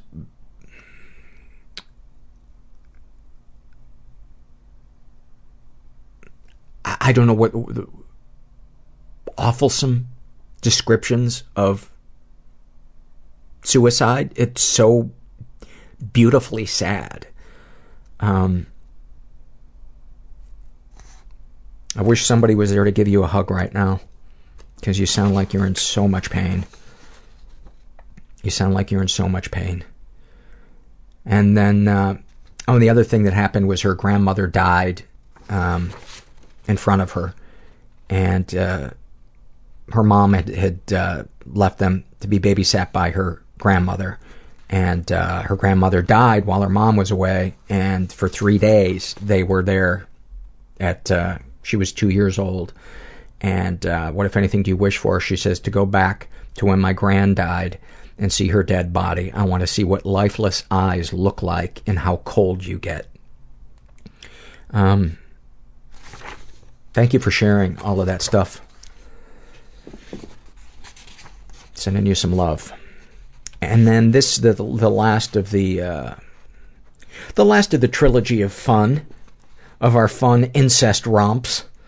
That fucking that word was used by the New York Post. Uh, you know, when one of those um, teacher stories came out, you know, 24 year old teacher and a 14 year old boy, and they called it a sex romp. That didn't make me angry. Um, I I wanted to read this one because I think this one is um, just so textbook in how her sexuality um, responded to the to the uh, to the abuse. Uh, she calls herself Lost Girl 2009. She's straight. She's in her 20s. She was raised in a slightly dysfunctional environment. She says that uh, some stuff happened, but she doesn't know if it counts as sexual abuse. This, to me, fucking clearly is. She writes, My brother is about 10 years older than me. That, off the bat, is, yeah, hands down, that's sexual abuse. Um, on many nights, many accounts he made me feel uncomfortable. For instance, when I was still in elementary school, I walked into my brother's room and saw him masturbating. At the time, I had no idea what I was witnessing. At first, he yelled at me and told me to leave. Then he got up and pulled my hand down to where his hand was and told me to slowly move it back and forth. He then pushed me out of his room. A few years later, when he moved out of his room and into a new one, I got his old room. A few months later, he came back either drunk or stoned. I was asleep in my new room. I awoke to a sweaty mass on top of me. It was my brother, nude. His genitals were on my stomach, and I could feel that it was hard. He then moved his hand to my pants. His friend walked in and pulled him off of me and led my brother to his own room. Um, she writes that she's been emotionally abused, but she doesn't specify. Um, darkest thoughts. Uh, I like to watch brother sister porn and touch myself to it. Uh, darkest secrets. To this day, I've never told anyone about my older brother abusing me at such a young age. Uh, sexual fantasies most powerful to you. I have a fantasy to be raped by my brother. It gets me off to think about it. However, it would never be something I would actually want to happen. I am very scared to share this, and I just want you. I I want you to know that you are not alone in that, and that is the fucked up, weird way that our brains respond to sexual trauma. Um, anything you'd like to say to someone you haven't been able to? I would like to confront my brother about the sexual abuse and tell my mother. Uh, what, if anything, do you wish for? That the sexual abuse had never happened. Have you shared these things with others? I've never shared these things, not even with my therapist, because it is, because it is scary to see a reaction. I encourage you with all my might to share this with your therapist, because your therapist cannot fully do what you're paying your therapist to do without all the information, and your therapist is not going to judge you. If anything, your therapist is going to have even more compassion for you and that little girl that you were that that had no say, no voice, no choice in the matter. And um, you've got to let it out because it's it's going to come out one way or another you know, it comes out through eating disorders or self-harm or isolation or promiscuity or obsessive pornography watching. So why not have it come out in a healthy way in the room with your therapist? All right, I'm down off my soapbox. This is an awfulsome moment filled out. Hold on one second. Let me mute the uh, theme song. This is filled out by um, Mook Cup, and uh, it's an awfulsome moment. And she writes, uh, I was listening to the podcast while waiting uh, at my bus stop in front of a Barnes and Noble and noticed a little kid in the window was staring at me. I started making faces at her through the window, and she was laughing and screaming on the armchair she was in. Just as I was about to walk away, I made one last face, and she jumped up, lost her footing, and fell off the chair. She immediately started crying, and her mom rushed over, and I just quietly turned around and pretended that I was never involved. It was so silly, but it made me laugh, and I also feel like a jerk. That is fantastic. And Mook Cup is the um, woman, by the way, that um, came up to me after I spoke at Johns Hopkins University, and uh, we correspond now through email. And she is uh, she is healing, and um, it, it is one of my favorite things in the world is getting updates from somebody that is getting help and seeing seeing them heal reading it in their words and and um just feeling it come through the through the computer screen. And um she's going to help a lot of people this is from uh, Shame and Secret survey, and um, this was only partially filled out, but I uh, I wanted to read this. This he, this guy calls himself "Woe is me," but seriously, I suck. He is uh, bisexual in his twenties, raised in a stable and safe environment. Um, uh, never been sexually abused. Not sure if he's been emotionally abused. He writes, I've always felt inferior and the laughing stock of others. Most of my childhood friends exploited me and kind of bullied me, and I didn't know what to make of it at the time. Se- skipped several years, and I ended up in high school, heartbroken, suicidal, and with a psychopath as a best friend. He almost drove me to insanity, but all that's in the past now. I was later diagnosed with OCD and chronic depression. I used to be a people pleaser and a doormat for everybody. At the moment, I've got a couple of hobbies and hopes for the future, good friends, and what seems to be early stage alcoholism. It's so incongruent. Uh, life has never looked brighter, and I'm shooting heroin underneath my toenails. Uh, darkest thoughts. I'm a submissive guy. My deepest fantasies involve me being abused by others. Power play, degradation, you name it. I love the notion of me being under the total control of a woman. I feel like a sick pervert oftentimes, but there's really nothing I can do about it. I've had thoughts like that since I was in elementary school. Add to that my macrophilia, which is being attracted to women of Godzilla proportions, wrecking havoc. And you've got a guy feeling really shitty and ridiculous with the hand he was dealt when it comes to sexuality darkest secrets. I've come close to killing myself many times, having a crush on my best friend of the same sex all throughout high school, being a virgin in my 20s due to my overwhelming insecurities, in infernal body image, low self-esteem, and ridiculously weird sexuality of which I'm ashamed. You have nothing to be ashamed about with your sexuality. There is somebody out there who would love to role play with you. It's just a matter of finding them. I don't know what channels to suggest you go through it, but the things that turn you on don't hurt anybody and sound perfectly healthy to me. And I say fucking embrace it. But you might want to look into the, um, keep an eye on the alcoholism. And uh, if it starts to interfere with your life, get help for that because uh, that that will shit all over everything else. That I know. Trust me. This is a shame and secret survey filled out by a woman who calls herself Breezy. And uh, she is straight. She's in her 20s, raised in a pretty dysfunctional environment. Um, never been sexually abused, never been emotionally or physically abused. Darkest thoughts. When I think about what thoughts I wouldn't want people to hear, it would be the deep self-loathing that comes throughout the day, the feelings of worthlessness and failure. I would also be ashamed if people knew how much I wanted everyone to like me. It is to a pathetic extent. I wish for every passing person, uh, to people I rather dislike to feel positive about me. It's pathetic and it makes me act spineless in fear some action will upset someone. It makes me incredibly non-confrontational and a doormat. I can tell you that 90% of us hearing this are going, me too, and I'm one of them.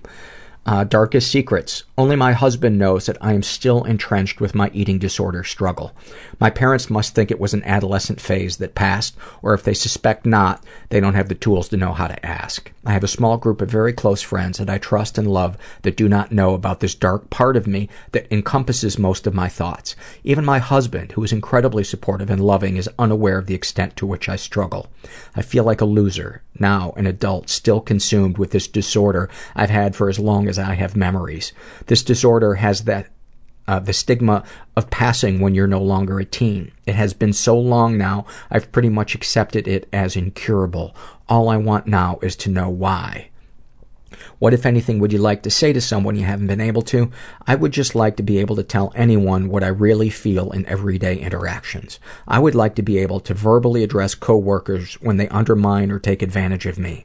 I become so paralyzed when I want to address something not pleasant, it really becomes physically impossible for the words to come.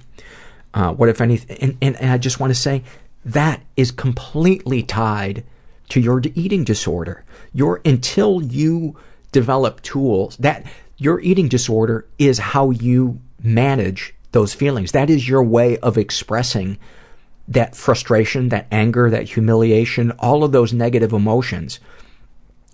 So why not get into some type of recovery program so you can find ways to say, excuse me, would you mind not doing that? Um, that makes me feel uncomfortable. Or, um, you know, this is the third time in a row that we've agreed to meet at this time, and each time you've been late, that kind of hurts my feelings. If you can learn to begin to express yourself that way, I guarantee you the urge to binge or purge or starve yourself will decrease, if not go away. Um, but it, it, she writes, What, if anything, do you wish for? I, I want to know why I am the way I am. I think, in my opinion, you, it, it was expressed in that previous paragraph is because you don't know how to advocate for yourself. You you haven't developed the tools yet. It's not that you're incapable of it. You're perfectly capable of it. You just haven't got up, gone out, and done it. And a support group would be a great place for you to do it. She writes, I want to stop caring so much what people think. There there are so many go talk to a therapist about this and have them they will find an eating disorder support group for you to to go to. Um, and then this one just kind of is so sweet and also kind of breaks my heart. Is there anything you'd like to share with someone who shares your thoughts or experiences? She writes, No, I'm realizing at this moment that after all these years, I'm practically still that four year old girl that peed my chair in preschool because I was too shy to raise my hand to ask where the bathroom was. I am still that kindergartner that picked out one book at the book fair because the librarian told us to pick out several books each and I didn't know how many several was and was too shy to ask. You sound like such a sweet, sweet person. And it's time to claim your power. Wow, that sounded like I'm some fucking Tony Robbins or something. Stand up, girl. This is an awful moment filled out by. Um, th- this is a one that we've read on the podcast before, but I'm starting to dip into into previous ones. Um, uh, this is filled out by, she calls herself Kitsune. And she writes, I was having a long text conversation with a guy I had been sleeping with, but we were not officially a couple. He was telling me he trusted me more than anyone in his life and wanted to finally tell me something he'd been wanting to say for days. I was convinced this was it. He was admitting he loved me after six months and we could be together. I was giddy and excited. But what he sent next was, I have pus coming out of the tip of my penis and it's really scary. Is that always bad? I wanted to smash my face into my desk and scream, but instead I laughed, shook my head, and sent, Yes, go to the doctor. Fantastic. This is just a an excerpt I wanted to read from um, Strawberry Jam's Shame and Secret survey. Darkest secret, she writes, my spouse is an alcoholic. No one knows but me. He becomes paranoid when he drinks and tries to isolate me from the few human friends I have. I want to leave him, but I am afraid that if I do, he will drink himself to death or die in some other way. And I just want to say that is on him. Nobody can make anybody stay in a relationship. Pe- you choose to stay in a relationship. And people that are suicidal, you can what you can do is you can say, um, here are the ways that you can get help for your alcoholism. And if you do not begin doing these things, I am leaving. And that is all you have control over. Whether or not he begins to seek help is up to him. But you can walk away with a clear conscience uh, once you've let him know what your what your needs are. Your needs are not being met, and in your relationship with him. And you deserve better. You deserve somebody that wants to get better. You know, it would be a different story if he was working his ass off. You know, he was in a support group for his alcoholism. He was in therapy. Uh, you know, he was being helpful around the house. You know, then that might be a, well, you know, do you need to be more patient? This guy is at zero out of a hundred. And he sounds fucking toxic. I say not only get the fuck out of there, but burn rubber. I say you trade your car in for a 60s muscle car and you fucking heat those. I don't know. I'm trying to think of a tire size. 60s? Isn't that a big, big wide tire? This is Shame and Secret Survey, and this is filled out by a woman who calls herself Miss Anthrope. And she's bisexual in her 40s, raised in a pretty dysfunctional environment, never been sexually abused, but she's been emotionally abused. She writes, My mother seems to be a textbook narcissist from what I've read. My father is the classic enabler. I just cut off all contact with them a month ago. Part of me feels guilty, but most of me is jumping up and down with joy. Fuck them. Any positive experiences with your abusers? No, fuck it, I'm done. I understand I was never loved by my parents. Darkest thoughts. I cannot wait until my children go to college and I can leave this earth as I know it.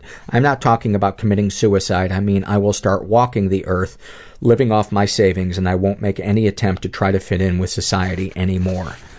Um, darkest secrets. I was a high class prostitute in New York City in the late 90s. Loved it. Loved sex. Was treated well by my wealthy clients. I see escort work as a feminist right if you do it for the right reasons. My reasons were A, I loved sex, and B, I wanted the money. It was an honest job. Sexual fantasy is most powerful to you. I fantasize that I am a man and I am fucking reluctant but ultimately consensual women. What, if anything, would you like to say to someone you haven't been able to? I usually say exactly what I want to. However, uh, what I want to to whoever, which often alienates me from others, so I suppose I should attempt some tact. What, if anything, do you wish for? A way to keep my sanity among the hypocrites in my life until my kids go to college, and then I don't have to conform anymore. I can go off on my own and truly be myself. Have you shared these things with others? No, don't want to scare my kids. They're good people. I owe it to them to be here until they leave for college. After they leave, I'll still be here for them, just perhaps not in the home in which they grew up, but I'll be here. I am Mama Bear, and they know I'm in their corner. If nothing else, at least I've done that right with my life. How do you feel after writing these things down? Good. Is there anything you'd like to share with someone who shares your thoughts or experiences? Most people suck. Be yourself. Stick by your kids. Even if you make a ton of mistakes, just own up to them. Let your kids know when you make mistakes. Then, after the kids leave, fuck the world. Do what you want. Thank you for sharing that. Uh, this is an awfulsome moment, uh, and this is this is from uh, the. This is a previous one that we've read before, but I, I like this one. Uh, this is filled out by, she calls herself J Monkey, and she writes, I had a guy wheel out on me once. Seriously, he was riding his bike and got hit by a car and broke his pelvis. I bathed, fed, and housed him. We had already been dating for two years and had one of those, I don't want to be your boyfriend, but I'll still have sex with you relationships. He was a scooter riding, tight shirt wearing, quadrophenia jerk off, but I was addicted to him.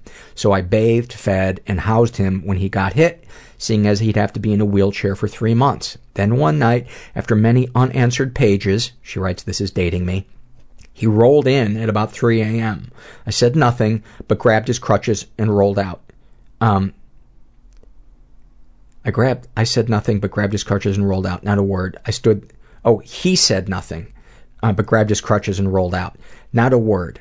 I stood there dumbfounded. I ran after him down the alley, daggers in my eyes. There was a ca- cab waiting for him, with a girl in it. The fucker was cheating on me in a wheelchair. I stood at the door of the cab. He rolled down the window and simply said, Don't get crazy. and then finally, a beautifully subtle, happy moment from KJ. And um, she writes, um, I was reading The Awakening by Kate uh, Chopin. I assume it's C H O P I N. Uh, for a lit class I would be taking in the fall semester, and I read it while I was submerged in the tub and let all the beach images and the deep sense of searching and openness sort of wash over me as I could hear the sounds from outside, guys drinking and talking outside the bodega on the corner, and the bass from the music blasting from people's cars. There's something about hearing life surge on around me that feels very safe to me and very connected. I was alone in this memory, but part of me but part of why I liked the moment was the feeling of connection to the story and to the people outside and to the area.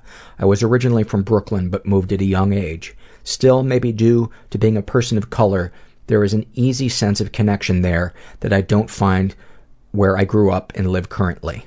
It feels like I get to fit in the picture of New York, and the va- and the picture is vast and pulsing with life and energy. well, I couldn't have read that more awkwardly, but uh, I just love the the picture that that she painted, and I love that feeling too. I love that feeling of life kind of bustling around me, and and the feeling that I'm not three steps behind the universe, that I'm that I'm in sync with it, and I'm uh, like you know, like the bus hasn't left, like I caught up, and I just managed to get my foot in the in the door as the bus is is pulling away, and um, I just think she captured that that that feeling beautifully of, of belonging in a really quiet, still way. I love those moments. Well, um, if you're out there and you're still struggling, I hope I hope this episode gave you a little bit of hope, or at the very least, reminded you that you're not alone. Um, you don't ever have to be alone. There's always somebody that feels like you do inside, and um, to just keep plodding through, even if the days are gray and there doesn't seem to be hope in sight. You'd be surprised uh, what forms hope hope can come in. And um, thanks for all your love and support, and uh, thanks for listening. Everybody I know is bizarrely beautifully Everybody I know is bizarrely beautifully fucked up in some weird way. Bizarrely beautifully fucked up in some weird